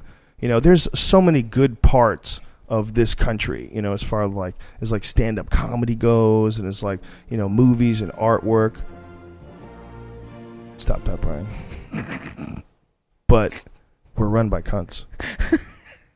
It's like you got to figure out a way to balance that out. I wonder if that's the only way you can get so many crazy, wild, creative people in a spot. You have to have it be run like cunts, and the the cunts that run it, they suppress everybody, and every the, then the art just blossoms out of that suppression, left and right. Because when I go to a place like Japan, that's so polite and so nice, and they so they're so disciplined, and I'm like, man, yeah, but when was the last time you know you saw like how many people are lining up for Japanese stand-up comedy? I mean, is it is it really popular all over the world?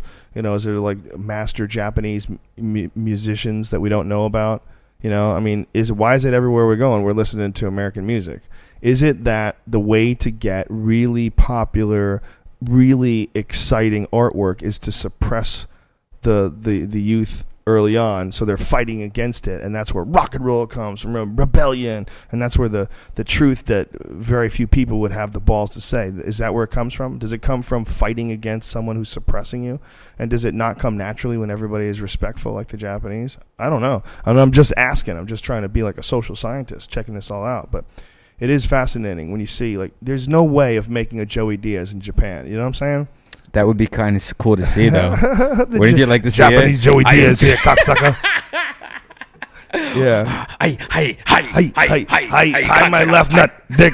Listen, where's the weed? I don't care if it's illegal down here, cocksucker. I know you got it. Hi. No, it's 2012. Nobody surviving without weed, dog. Nobody. Not any spot in the globe. Hi, hi, hi, hi. Hi, hi, hi. So polite. Hi. As polite as possible. I'm here to help you. That would be funny if he went to a different sounding high, like his voice got really high. Hi, hi, hi, hi. as it goes on. Yeah, that's really sucks that Joey can't go to other countries because of his record when he was young. Could you imagine him You in know? Japan? That would be well, so I would like to bring him to England. They would never have him in England, and they, they can't. They wouldn't have him in uh, Canada. No way. Canada is really strict. right. You know, Canada is like a boat over a sea of douchebags. You So know, glad I can still go there. I mean, and again, ladies and gentlemen of America, I just told you how much I love America. America's not all douchebags. It's a small percentage, but there's a lot of us. So if there's 300 million people and 10% of the people are douchebags, do the math. That's a lot of goddamn douchebags. You know, would you want that bubbling underneath you, sneaking across the borders to fuck your women, light things on fire, then sneak back over in the night? No. Got to check out people's fucking records. And anybody even remotely shady. Canada's like, nah, we're good. We're good drunk driving. Nah, nah, nah. We're good. I only did it once. yep, that's okay. Bye, bye. Go back home. Get out of here. You, you did. You're you're a crazy person. You're affiliated with crazy activity. You fucked something up. Too bad we couldn't do comedy in Japan.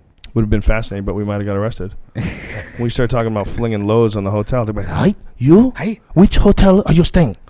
you know, you talk. uh, All the people would be thinking, like, "Oh my god, what if I'm staying in the hotel where this guy's flinging loads in the walls?" Right? Yeah, I so Spider maybe Man they in would Japan. arrest you. They would arrest you. Don't say that, Brian, Oh, because really? you're no, you're. I'm responsible for you. I I'm taking care of your fucking hotel room. It's under my credit card. Don't go around I saying didn't that Spider you Man in defiled. Okay, well, you make it clear that you didn't because I this didn't- goes I- out on the internet. I definitely did not Spider Man good. in Japan. Don't ever do that. When you're staying with me. I On- want to get arrested. onto the Some curtains. maid walks in at the exact moment and she has her eye open when your load falls from the ceiling and she doesn't expect it and it drops right in her eye. And she gets eye AIDS. A aids. treat. Yeah. A treat for my face. She gets some eye aids from your dirty, rotten cum. Ah. Six hour cum. Long dead sperms. How long does sperms live outside the body? I don't know, but Can I you need to shoot find it, that. Can out. you shoot a load on a girl's tits and could she stuff it in her pussy and get pregnant? Yeah, see, I always wondered about that. Like, there was definitely times where, like, in the past, where like I would have sex and then, We need Like- to find that out. like, I would like take off the condom and just throw it on the ground or something like that. Uh-oh. And then I thought, like, hey, I just left her house. What if she took that cum and she wanted a baby so much that she just like started stuffing it in her pussy? And I know a girl who did that. Really? Yeah, it was a, a sister of a girl that I knew. Yeah, she actually did that. She saved the condom, and she uh, she tried to stuff it back inside of her body That's after he left. crazy. So, so how long does it last? She stuffed it back in, and she told her sister she stuffed it in her on her body after the guy left. Wow. Um, how long does sperm live after ejaculation? Let's find out, shall we? It says the lifespan of a sperm after ejaculation depends on environmental conditions. Sperm ejaculated into a woman's vagina can live in a woman's reproductive tract for up to five days or perhaps even Five longer. Days. Mhm. Fertilization is possible as long as the sperm remains alive. I need to make a phone call real quick. Ejaculated outside the body may only survive minutes to a few hours. May survive only minutes to a few hours. So, if you got some crazy survivor man sperm, they might be able to last for hours, and she could scoop it out of her condom and stuff it in her box, Wow. and then you got a baby, whether you like it or not. All she needs is a turkey baster. Stick it up in her little twat, and, and that's it. So you got to tie up your sperm. You know what you should do? You should have a sacrifice. You should bring lighter fluid every every time you fuck. So it'd be such a badass move. After you fuck a girl, you pull the condom off, you tie it at the end, you throw it in the sink, you throw lighter fluid on it, and you poof, throw a match on it. You walk away with your back to it. Or tie it in the and tie a knot in the back. condom and just bite it and burst it in your mouth. No, you got to turn your back like that scene in Wolverine where he blew up the car behind him. The explosion, like the Fear Factor demos, where they had me like standing there and there's an explosion behind me. I'm supposed to look like no big deal. There's just an explosion behind me. Dun, dun, dun. I part of one of the things that I was doing when I was um, uh, doing those uh, promos, I was doing a couple of them. I was thinking, God, I can't wait because if this show gets canceled, I have so much new material. My God, it's one of the reasons why I can't wait for two things. One, I can't wait until uh, I start my new special because uh, I'm on April 20th in Atlanta. I'm gonna. I've decided I'm gonna do that. Um, um, my my special. That's cool. That's where I'm gonna film it. Yeah, it should be fun. And when uh, I decided that, I decided, well, as soon as Fear Factor's officially fucking totally, absolutely when is it? Con- when will you know it? When I think it is. done? I think uh, I've got an email from them saying that it is, but I don't know if I can talk shit about it yet. I don't know. You if I probably can- can't. You probably have like a three-year clause. Or I don't know. like I have that. to find out. And it wouldn't be shit. I mean, negative shit, but it would be. Uh, there's some so many interesting things to talk about. It, there was, it was a fascinating thing to do. Hmm. That this this was the, one of the the weirder seasons. Like while, I was doing a lot of things, I was like, wow, I can't wait to talk about this. This one's this is fucking nuts. Behind the scene nuts. All of it just weird. It's a fucking weird gig, man. To do it again after five years was so surreal. And if it's not canceled, or if it's not canceled, I'm gonna be forced to do more of them. You know, I'd be happy just to have everybody back together and, and do a show that I think some people liked. But if it doesn't do it, I'm happy with that too. I, I actually, it's even though it's a great job, it's still a job. Like there's such a difference between doing a podcast, doing stand up comedy, and doing the UFC, and then going and doing a job. You know, when you go and do a job, it's like it's awesome to have this job. Like holy shit, what a great job. But man, there's nothing like living a life where you just follow your passions. And like one of the things I started realizing when I started doing Fear Factor, I was like, damn, I already had it nailed. I already had it where I was like everything I was doing I enjoyed. I wasn't really working. I was just uh, my time was committed to doing all this cool stuff, but in fact none of it was working. You know, although I you know I take my job at the UFC very seriously, and I it's an honor to work there, and I love calling fights. And I don't even I don't even like other sports. That's how much I love doing it. It's still when when I, when I get there and do it, it never feels like work. Never. It's it's like there's never a moment when like a fight's about to begin where I wish I was somewhere else. It's so fucking fun and crazy. You know, so to be able to do that, that's a job, and then stand up comedy, same thing. I mean, how much fun is stand up? You know, it's that you're doing it now. You you know what it's like. It's fun as hell. The the act of making people laugh, you're making them feel better. You're making them happy. You're giving them like a charge of good energy you know? And i'm addicted to it too. There's nothing more fun than watching like your friends kill and you're fucking howling at some new bit and you're like oh shit did you hear his new bit? Like duncan fucking floored me. I don't want to say the bit. I don't want to say the bit because I, I want people to see it this weekend i don't want i don't want to even give up the premise because it's one of those when you start giving up the premise you give up a lot of the power of the joke but god damn i heard it and i was like holy fuck that's good i love comedy it's the most fun fucking thing. It really is. We're so lucky. It makes you wonder if we're in the Matrix. It makes you wonder. You know, maybe we're like Joey Pants and we just made some fucking crazy deal to have. All right, I want to work, but I want everything to be cool. Everything I do is going to be fun. No, no, no jobs that suck. It's impossible for everybody to do that, though. That's the real problem. You can't have a society based on everybody doing awesome shit, unless what everybody's awesome shit varies, right? Like some people, it's got to be awesome to work at In-N-Out Burger. You know what I mean? Or no, right? Because that's like part of the process of becoming whoever the fuck you want to become. You have to go through some shit menial jobs, kind of understand what labor's really like. or find or find out what you want to do. Yeah. I think that was that's more of it. Like I grew up most of my life like what do I want to do really? Like I, I like to draw. That's all I like to Right. you know that's all I can say. You know, uh, I have to thank a fucking high school art teacher for being a douchebag. Because if it wasn't for him being a douchebag, I probably never would have became a, a fighter or a comic. You know, I wanted to be an artist, but my, my high school art teacher Yeah, was but such a imagine clam. Imagine rewinding your life and you living your life as an artist. You what if you were like a, a badass crazy artist? I would have enjoyed it. Just as, look, I think I would have enjoyed life. Period. But I definitely would have. I think one of the most important things for me, for my my body type, my brain type, is to find some exertion, martial arts, something where I physically exert myself, yoga, something where I I you I figure out something to center my body. The only thing that I would ever worry about doing something like you know uh, being an artist is that you're you're sitting at a desk a lot of hours. draw upside down. No, Brian, stop it. I feel it when I write. When I write for like uh, a couple days in a row, when I'm like working on some shit, you know, I feel like after sitting in front of a computer for a long period of time, I feel super uncomfortable. My neck starts fucking cracking. I start Yeah. moving and popping shit. Just not healthy. Yeah. You remember when we were coming back and we were looking at these guys at uh, in L.A. When you land, you know, there's the TSA. They have a goddamn laboratory out oh, where they're checking your food. You know, the, the the contrast between the way they are in Japan, the way they are in America, is really stark. It's really obvious. They had like microscopes and shit, and beakers, and refrigerators, and I mean, it was really nuts. They were they were testing things and pulling people's s- strawberries apart, chopping them up, and throwing them into some fucking blender, Yeah. and Well- pouring things on them. I don't know if it was a blender. I think it was like some kind of light that they were seeing how it reacts to like a light to see if there's any growth on something or Yeah, there was a little of that. don't know what it was. They, they, were- they poured a solution on it too. I don't know what the solution was, but you know, everybody's like super suspicious. Like they're they they opened up every little piece of all these little people's luggage. Yeah. You know, and it was always people from they looked uh, you know like smaller, brownish sort of people. They looked like you know they came from somewhere like South America maybe or Mexico or something like that, or Miami. or could be Miami. Mi- Miami, they're tall and tan.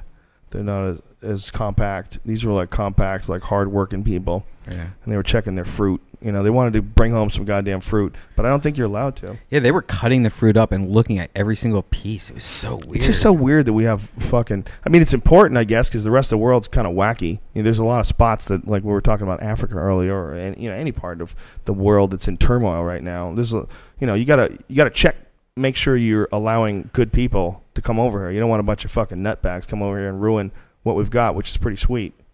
But man, what a stark contrast it is to Japan. Japan, they're so happy to see you. Hello, hello. You're like, yeah, I'm not a criminal. You're right. I'm just coming here to work. Thank you. Oh, it's okay. Yeah, my papers are in order. No, I don't. I don't have any fruit. Come on, man. Ha ha ha. Have a good day. Everybody's super nice. Why don't you go move there and suck all their dicks then, Peace sign. bro? Fucking love it. I want to go back. That flight's a Oh, motherfucker. remember, remember, gr- remember tea, milk, or what did I drink? Oh yeah, milk tea. Milk tea. Don't yeah, he just grabbed. He grabbed something that looked like Thai iced coffee. Yeah, Thai iced coffee is delicious. Great. Yeah, And delicious. it looked like that. It looked like this is probably like a chocolatey, delicious sort of coffee, sweet. Oh, No, ass. yeah. What I say it tastes like? It tastes like straight up mulch or something. No, no, yeah, it tastes like leaves. oh, 100 percent leaf. Um, remember when uh, we went and got sushi? We had like the freshest, most radioactive sushi. no Ah, so demand. good. It was delicious. I like how at first we were like all scared, like, all right, don't eat fruits Yeah. and vegetables. And we're like, yeah, let's I not got do there and I was like, "Listen, man, I'm just eating whatever the fuck Yeah. I eat. yeah. Uh, I take some potassium iodine and I'll be good." He showed us also that our driver showed us that Tokyo Tower is crooked at the very top. It was crooked from the Yeah. uh, Well, there's wires earthquake. to support it because the earthquake it started falling over, so they had to support it with wires. So you're like, yeah, it's pretty fucking crazy. The earthquake moved that thing. Yeah, they have a lot of earthquakes there. That is something that they have to deal with in Tokyo. and Mount Fuji. You know what Bryan Callen told me? May or may not be true. But Bryan Callen told me it totally makes sense that the reason why they had they used to have paper houses there is because they have so many monsoons and typhoons. You didn't want your fucking house falling on you and killing you in the middle of the night. Wow, really? Yeah, because they had no accurate way of predicting the weather. So what they would do is they would just create very light houses. So if you get hit in the head with some balsa wood and paper, you're gonna live, and that wakes you up, you know. And then you're like, oh, we gotta get out of here.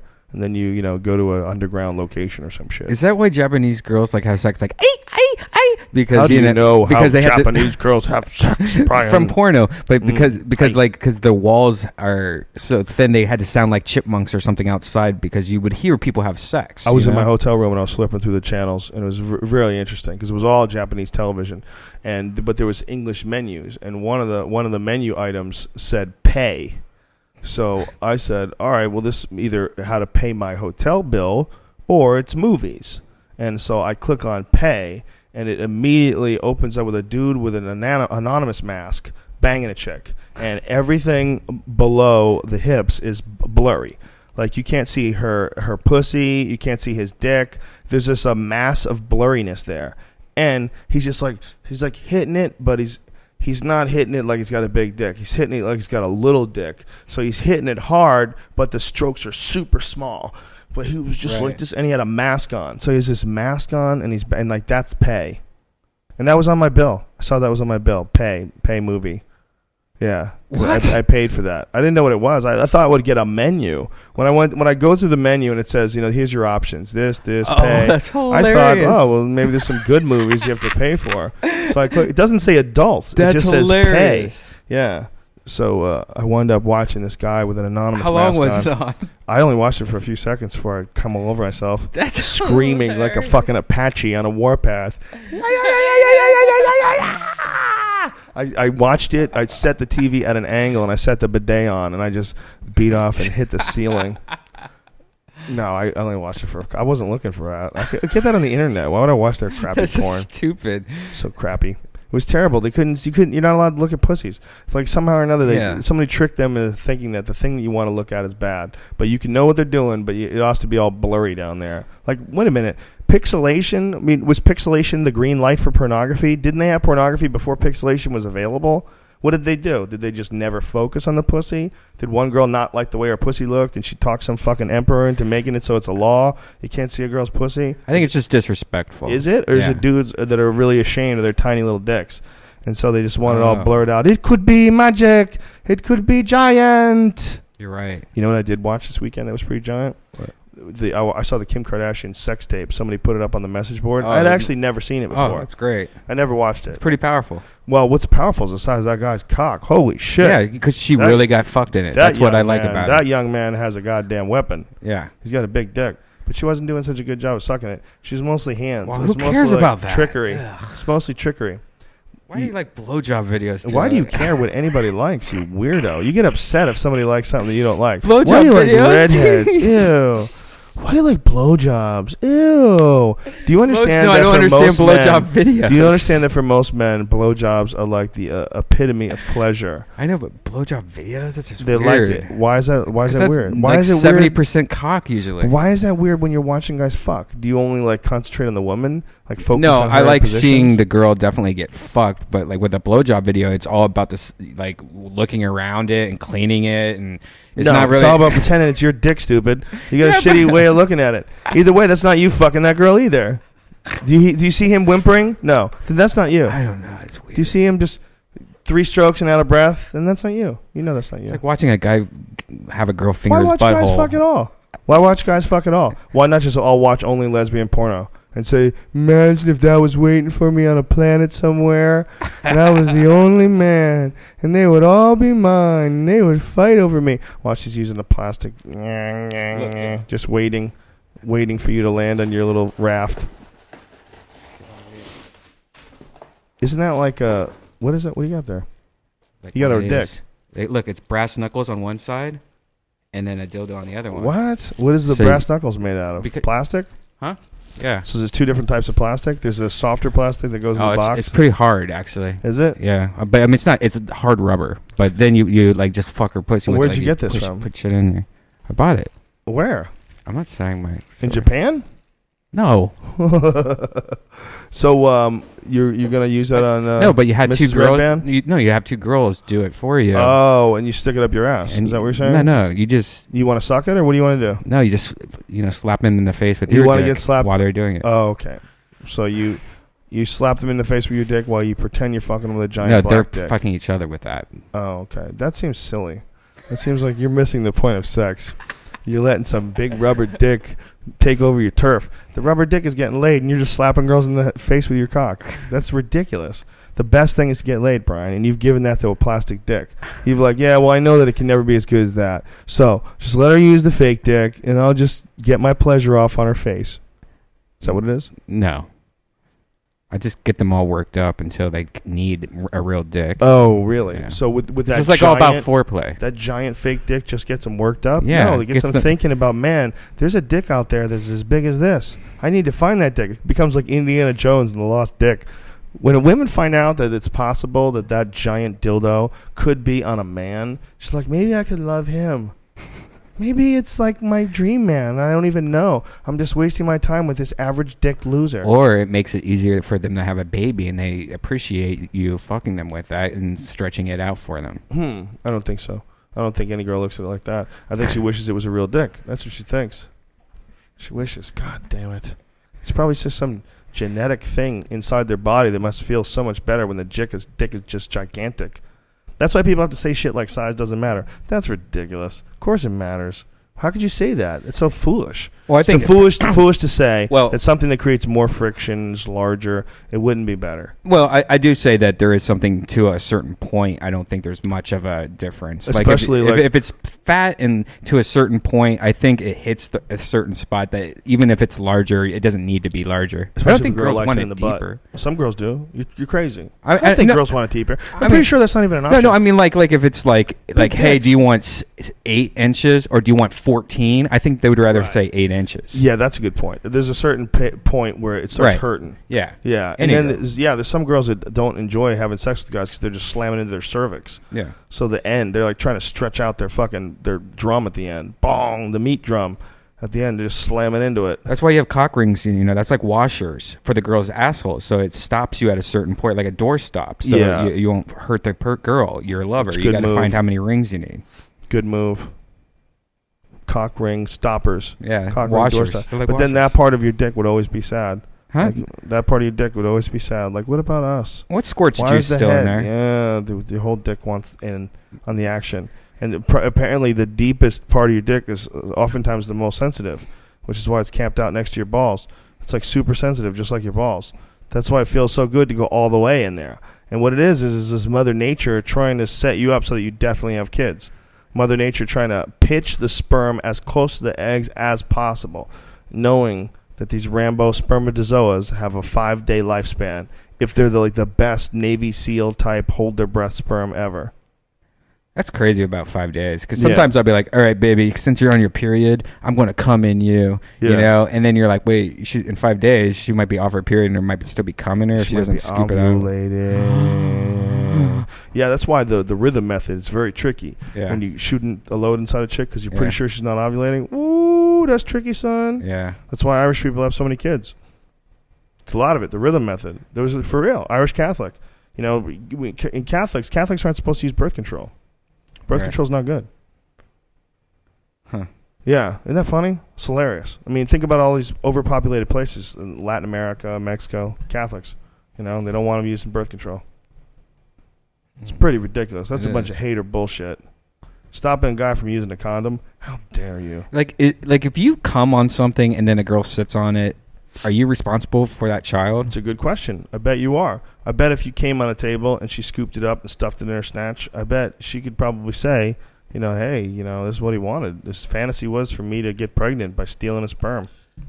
That seems as crazy that you have to have responsibility for a liquid. Well, it's crazy that you have to res- have responsibility for a chemical process that uh, results in a life. Yeah, When if you if someone stole your sperm, right. yeah, Or if you just like you know like c- cummed on a bed and then you had a friend over and Right. she took off her clothes. and clearly sat it wasn't your intention to get a girl pregnant. Right. Yeah, yeah, you shouldn't be responsible. But No. then you would have to have like a transcript of the night to prove Yeah. that you didn't actually just come inside of her and just going, "I came on the bed." Yeah, but that should be proved either way. You know, How's should- that?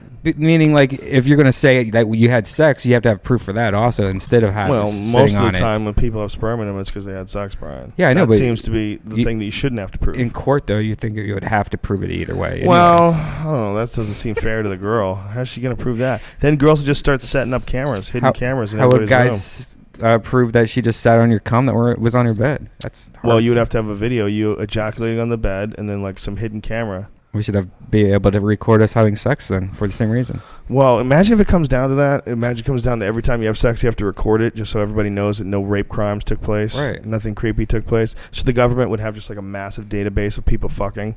Just make sure. Look, we had some behind closed doors rapes going on, and we had to stop them because of like ten rapes in a city. Everybody has to get their self filmed while they fuck. If for you imagine- educational purposes, you're allowed to view yeah. it. And could you imagine if you had one of those clips on that you wear? You know that fit clip thing that you wear. Oh yeah. Imagine if it's like you know your your heart rate gets jacked up to like 160 beats per minute. They're like, okay, Mr. Reichel, are you having sex or are you at the gym? Please respond. like you got to make sure you're not fucking, dude. Because if you're not fucking, no one can watch. How come? How come you're fucking in the dark? right. You're supposed to be in front of your camera now, sir. Your fit clip says that your heart rate is elevated. That's funny. Yeah, every all the fucking you do, you can never rape anybody in a closet. No, no, no, no. That's that's going to be the next thing. There's going to be a way to monitor your state of consciousness, your heart rate, your your your blood sugar levels, all that shit. You're going to be able to monitor it constantly on a person's body. Just makes sense. Like some sort of an implant. Some implant will just read the various variables in your body and then interface with some sort of a computer. You walk in front of something, it'll scan it, and it'll just read back the information. You think about how small computers are now compared to how big they were when NASA launched the Apollo missions, and then think of how small they're going to be in the future. They're going to be injectable. You're going to have a computer that you can inject into your fucking ass. Just a little, like a hard, like it would be like a tiny, It's already tiny in your ass. half-sized grain of rice. Half a grain of rice. It's already been put in your ass. You think so? Yeah, doctors have been paid to give it to you. That's what people think who believe in aliens. You know who believes in aliens? Hmm. Edgar Mitchell, former astronaut, guy who walked on the moon.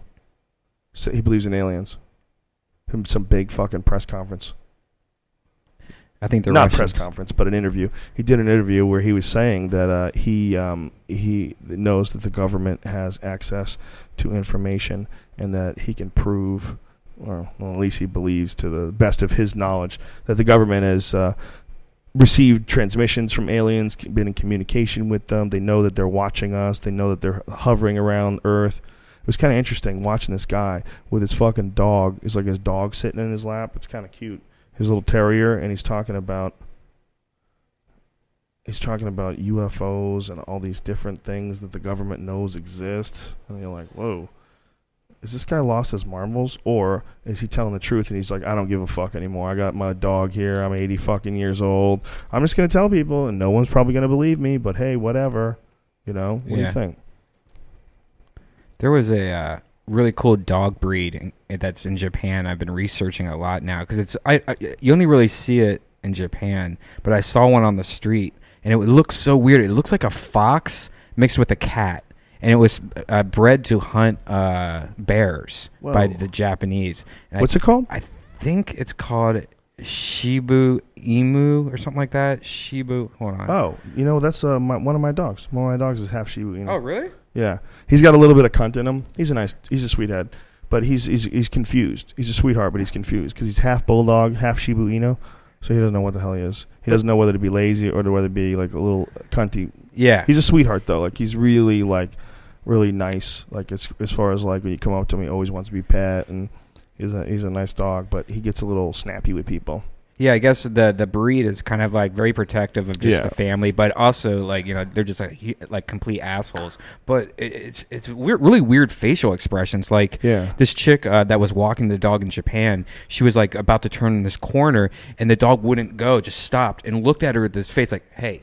I need to go take a shit over there, and immediately he she was like, "Oh, oh I'm sorry," and she said Yeah. sorry, and then we like went to the grass and he took a shit. But it was weird. The face Well, was so problematic animated. It problematic dogs are the dogs that are uh, usually the smartest. Yeah. You know, the, the the smartest dogs. The dogs go, hey, hey, hey, we got a problem here. You know, like German shepherds and shit, wolves. Those dogs, those are smart as fuck, man. And they're the ones that a lot of times cause problems. They escape a lot. You know, it's because they get bored. What's that breed of dog? Uh, my friend uh, Pete has this dog. Uh, the one where the there's a, a thing down its back that grows the the opposite direction. The hair grows the opposite. Rhodesian Ridgeback. Yeah, he has a ridgeback, and man, that thing's intimidating to be around. That's, Is it really? That's a solid dog. Like I'm more scared of that dog than I am Pitbull. Wow, that's crazy. It- Why? I don't know. Just some, something around it. Like it looks like it's it could. It, it looks like a. That's uh, ridiculous. Uh, check your email real quick. I sent you that Edgar Mitchell video. oh They're they're more of a slender dog, man. Yeah, uh, but- Rhodesian Ridgebacks are not. all muscle. Yeah, they're very very athletic. like guard dog style. Yeah. scary guard. The scariest dogs are the big ones. Those those are the ones that can kill you. That, it's huge. You know, it's it's uh, hunts lions. They're Rhodesian Ridgebacks are not that big. This thing's humongous. Well, let's let's look up because I'm pretty sure they only get to be about eighty or ninety pounds. this thing stood was taller than me standing up. what? It was like Marmaduke uh, How high were you? muscles, a muscular Marmaduke. That's what it reminded me of. Like like a dog that would be in the mo- video game Rush'n Attack. really Yeah. that big? No, dude, they're kind of a slender dog. I'm looking at them right now, man. I think you're confusing this with something. I think we're we're communicating about different dogs. This is the one that has a, a, line that goes down its back that grows Yeah. a different direction, a ridgeback. Yeah. Well, Yeah. there's I guess there's one that's in here that looks kind of muscular, but they seem very thin. I'm I'm trying to figure out how big they get. Uh, does it appearance? Here we go. They call him the lion hunter. Mm, 70 pounds, bro. Oh, okay. No, no, no. Weigh about 80. Males weigh about 85 pounds. Should be 20. duh, duh, duh, duh. Many are much larger. Ridgebacks are typical muscular. Okay. So I guess even though some of them are like 85 pounds, they're saying some of them get way bigger. Check this out. So I would imagine if you ran into a 100 pounder, yeah, that'd be a big fucking dog. Check this out. This is Oh, that's a cool. One Rhodesian Ridgeback? amazing dogs to walk the face of the earth. Also known as the African lion dog, the Rhodesian Ridgeback is a large, muscular dog bred in southern Africa to hunt lions. Whoa. You know that term, keeping a lion at bay? Well, that came from the Rhodesian Ridgeback. The breed was created by Yeah. Hottentots, an indigenous people of South Africa, and early German and Dutch settlers. They combined imported mastiffs, Great Danes, greyhounds, bloodhounds, terriers, and other breeds Oh, with it's the Hottentot dog, a semi-wild tribal guarding and hunting dog, to create the Rhodesian Ridgeback. Imagine the type of personality it takes to run after a seven, eight hundred pound cat and, and chase it up a tree, and that's the Rhodesian Ridgeback. The most unique and defining characteristic of the. Rhodesian Ridgeback is his ridge. He can thank the wild Hottentot dog for that.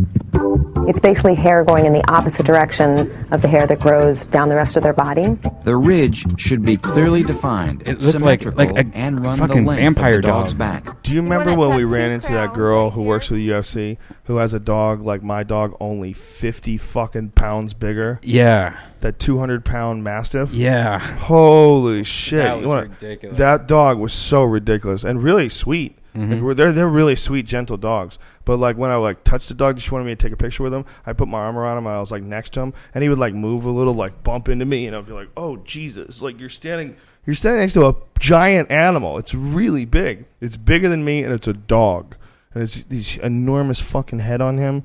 Oh my god, that thing was ridiculous. Two hundred pounds, and she flies it. Goes in a plane. Wow. Goes in the cargo hold somehow or another with this giant box it stays in. That's so rude to fly with animals, I think. dog didn't seem to give a fuck. I think she did it so often he was just used to it. Have you ever been around somebody that their ears pop during a flight? Yeah. It's so gross. Well, you know what else else happens if you have any sort of a sinus infection? It's unbelievably painful in your ears when you get to high altitude. when you're coming down, when you're coming down somehow or another, that's when your ears start popping, and it's in excruciating fucking pain. Mm. Yeah, sinus pain, that that deep ear sinus pain when you're all your whole inside is clogged and infected. Mhm. Woo, that's not good on a plane. Planes are fucking freaky, dude. What's gonna be next though? Is there gonna be like there ever gonna be a Concorde again? They're ever gonna go with sub- supersonic travel, or is it just too dangerous? I don't know. I just don't like flying over the ocean. I don't When you go that anymore. fast, can birds even get out of your way? Do they even have time to get out of your way? No. So if you slam into birds, is that a wrap? Yeah. Yeah, Absolutely. right. If you're like taking off off the fucking. LAX and you're in a Concorde and you're launching through the fucking air and you hit like supersonic speeds, Bird. that bird's Soup. dead as fuck, right? Yep. And you probably have to take off really fast with those things too. It's not like you have the option to take off slow. Right. And once the coast is clear, then you rock it. Do you? No, I think I you have know. to take off fast at the beginning. That the thing fastest. amazing though. Have you ever watched some of the footage of the Concorde? Yeah. Have you ever watched it? Yeah. It's incredible. Pull up video of the Concorde so we can see what it looks like. Not a Concorde exploding though. That shit's depressing. Oh. That's what happened. A bunch of them exploded. Why? Well, one of them hit a tire that another uh, plane had left behind on the runway. So as it was accelerating, it hit a tire, and the tire kicked up and slammed into uh, the plane and, and caused it to be on fire as they were uh, in the air. Look at that fucking thing, man. That's what a lot of people thought. I think they came out in the 80s. Is that correct? Uh, I think so. Yeah. Let me, let me see. Pretty sure. I don't. Concorde's creepy. But they they did them for a little while, and then it got to a point where, you know, too many people. Or, they were malfunctioning too much. well, the last one I think was really expensive to do, and the last one killed a lot of rich motherfuckers. They did it for 27 years. Wow, that's amazing. Yeah, so its first flight was in 1969. That's amazing. They were going supersonic speeds in 69. That is incredible. Here's a- here's Here it goes. It's on the runway right now. It looks so badass too. Apparently they're loud as fuck too when they take off. Right now it's just rolling, building up speed. This looks totally like a regular plane right here. Yeah.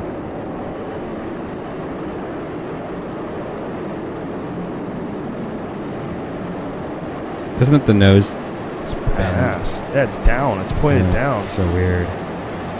I hope this is All not right, blow now up. it's up. No, it's not blowing up because the other one blew up as it was in the air. Like right when it took off, it Oh, started God. blowing up. I thought it was about to hit that. Oh, could you imagine if it hit that? It looks so sick, though. Look at the shape of it. God damn, I would have liked to have flown in one of those. Richard Branson, I know you're out there. Figure out a way. Just make a better one. Yeah, see, see if you find one actually taking off, though. That one was boring as fuck. I want to see a Concorde going fast. Say Concorde, go fast.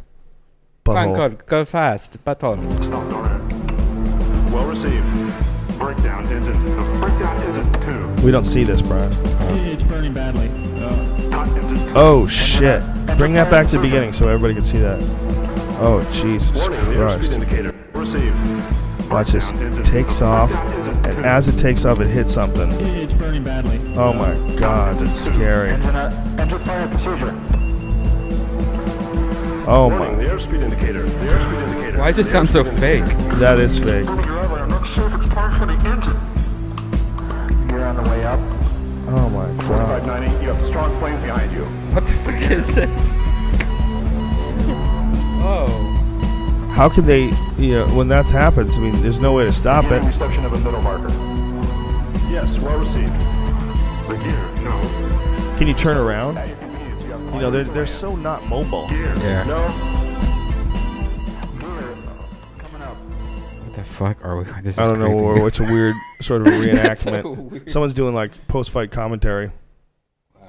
This one's two million. Oh god, that's fucked up. So apparently, a lot of rich people died on that dude because the the tickets were stupid expensive.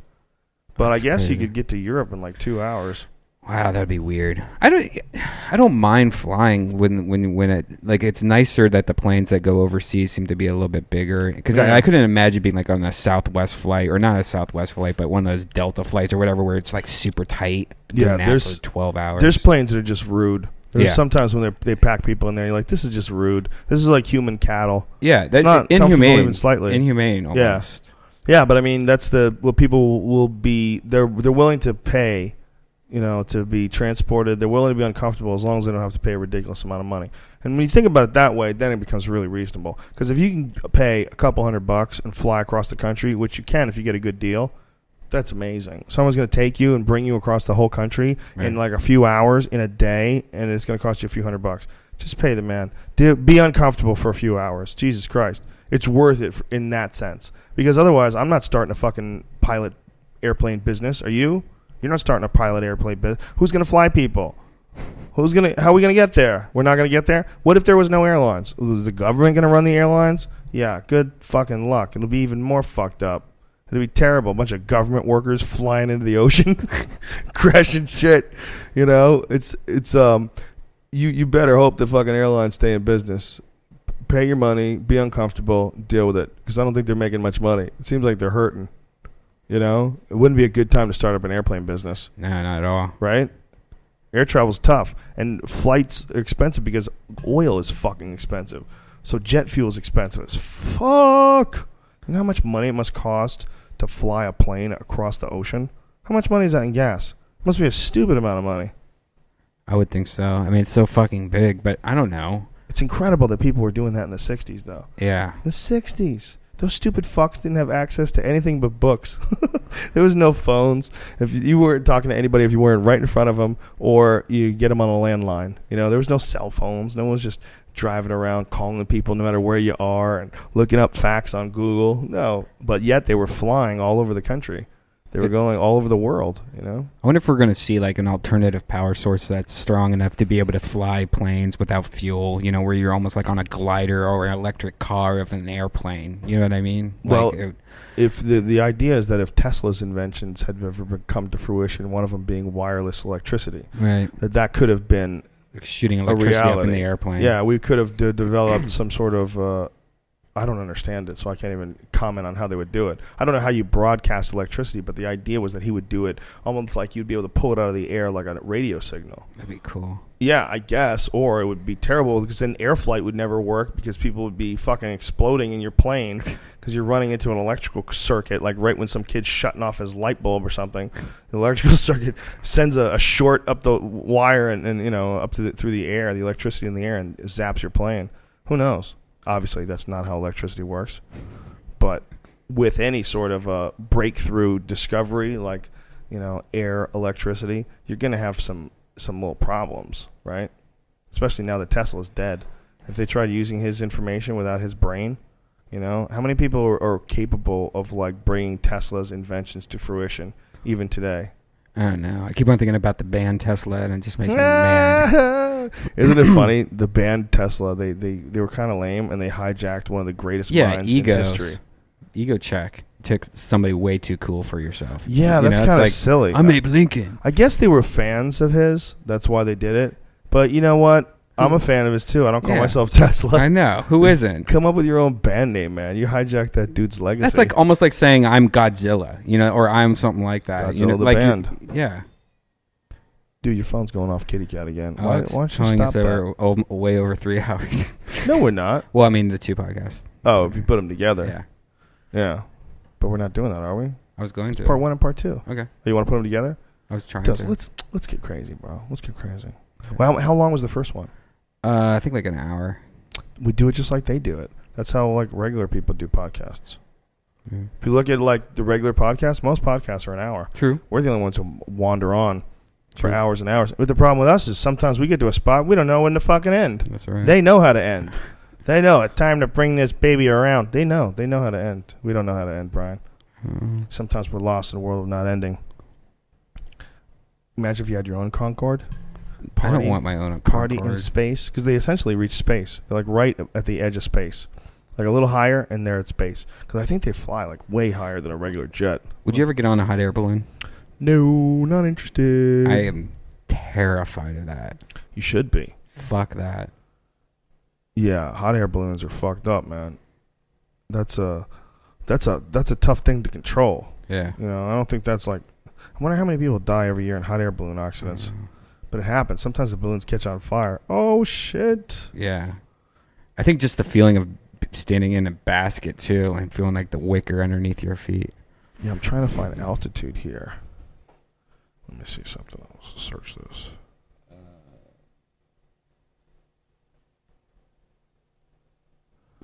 Dead Yeah, air. it is doesn't it doesn't say what their altitude is. I'm trying to find out how how high these things went. good. so Oh, here it is. Oh my god! You ready for this? yeah. A regular plane is like what thirty thousand feet, occasionally thirty four thousand feet, something like that, right? Occasionally, the, di- the pilot will come on and say, "We've reached thirty five thousand feet, our cruising level, cruising altitude." Concorde's maximum cruising altitude was sixty thousand feet. Dude, what the fuck? 60,000? 60,000 feet.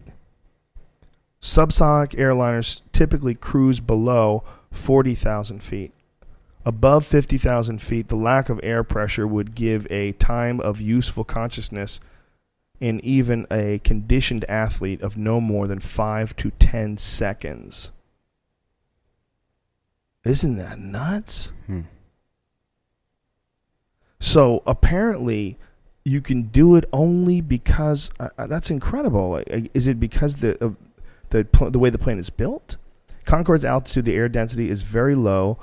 A breach of cabin integrity would result in a loss of pressure severe enough so that plastic emergency oxygen masks installed on other passenger jets would not be effective, and passengers would quickly suffer from hypoxia despite quickly donning the masks. Concorde was equipped with smaller windows to reduce the rate of loss in the event of a breach. Wow. A reserve air supply system to augment cabin pressure and a rapid descent procedure to bring the aircraft to a safe altitude. Holy shit, it just dives down. Oh my god, that must be horrifying. Could you imagine if your shit breached and you just felt the plane point down at the earth and just just straight down? Oh my god. Wow. So they stopped um, flying, I guess, in the 80s. Or in, uh, excuse me, 2003. That's amazing, man. That must have been a fun fucking thing to do. You I mean you're 60,000 feet up. I think it's dark out, even when it's daytime. I think you're in space. You know, I think at 60,000 feet, you're like, you're really close to space. You know, like it doesn't, the sky doesn't look like the blue sky that you see in a normal jet when you're just floating above the clouds. You know that beautiful feeling when you're in a jet, you look out the window and it's just smooth sailing and you're above the clouds. Like, wow, that's so peaceful and beautiful. I guess you're way above that shit. You're where it becomes dark. Right. That'd be cool to see, though. Ooh. It'd be awesome, man. It'd be awesome if we all had fighter jets too. I mean, you know, I, I just do that bit about being in an FA 18. What is this thing, man? M- uh, Trouble. Oh, Hot air balloon accident? oh no. The balloon, check out that picture there. You can see it was ripped open. It fell to the ground from about 500 feet. Oh, my Three God. people suffered only minor injuries, amazingly. The paraglider had non life threatening head and spinal injuries. that's Oh, crazy. Snap, son. That's not good. Hey, let's wrap this thing up. Brian Reichel. This weekend, the Brea Improv will be doing it with uh, Ari Shaffir and Duncan Trussell. And this will be the first time that Duncan's performing with Ari in quite a while. I think it's going to be fascinating, especially considering, well, whatever. anyway, we're going to have a good time. Brea Improv. Most likely it's going to sell out. I got, yes, yes, I am doing a lot of new shit. Yes, I have a lot of the. Uh, I'm, I'm performing. I'm getting ready, rather, tightening up my shit for April 20th because it looks like April 20th in Atlanta is when I'm going to shoot my next special. I gotta get going. I've had the same material that I've been looking to put down on DVD for a long time now. It's been like, I think, two years since my last recording. So I got a lot of shit. I got to get it out there. And then start fresh, which is terrifying. Uh, but we'll be doing a lot of those start fresh shows here at the uh, Pasadena Ice House because it's such an intimate environment. It's great for coming up with new shit. So that's my that's my mission right now. I'm on a mission. My mission is to get out this special and then come up with a whole new hour in a couple of months. So I'll do. A, I'm going to do a lot of shows after April in May, June, July before. So I'll have like a few months before the special comes out when it you know gets edited and all that shit. And in this in the months before, I'm gonna have to come up with a whole new hour. So that should be fascinating. So I'll be doing a lot of shows, um, and um, that's it. Thanks to uh, the Fleshlight for sponsoring the program.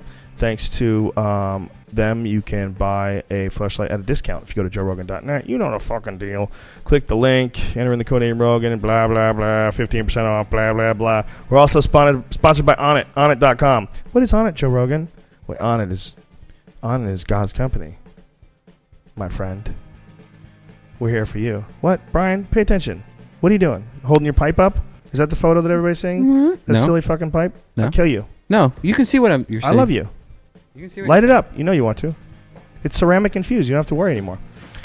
Um, thank you to C2O Coconut Water too. They just sent me a bunch of uh, fucking badass coconut water. It's the most delicious. It's from Thailand. They're not even paying me. Um, thank you to Onnit.com. They are. Go to Onnit.com, O N N I T, and uh, check out all the different supplements Alpha Brain, Shroom Tech Sport, Shroom Tech Immune, uh, New Mood, all good stuff, all explained at Onnit.com, all stuff that I endorse and I use.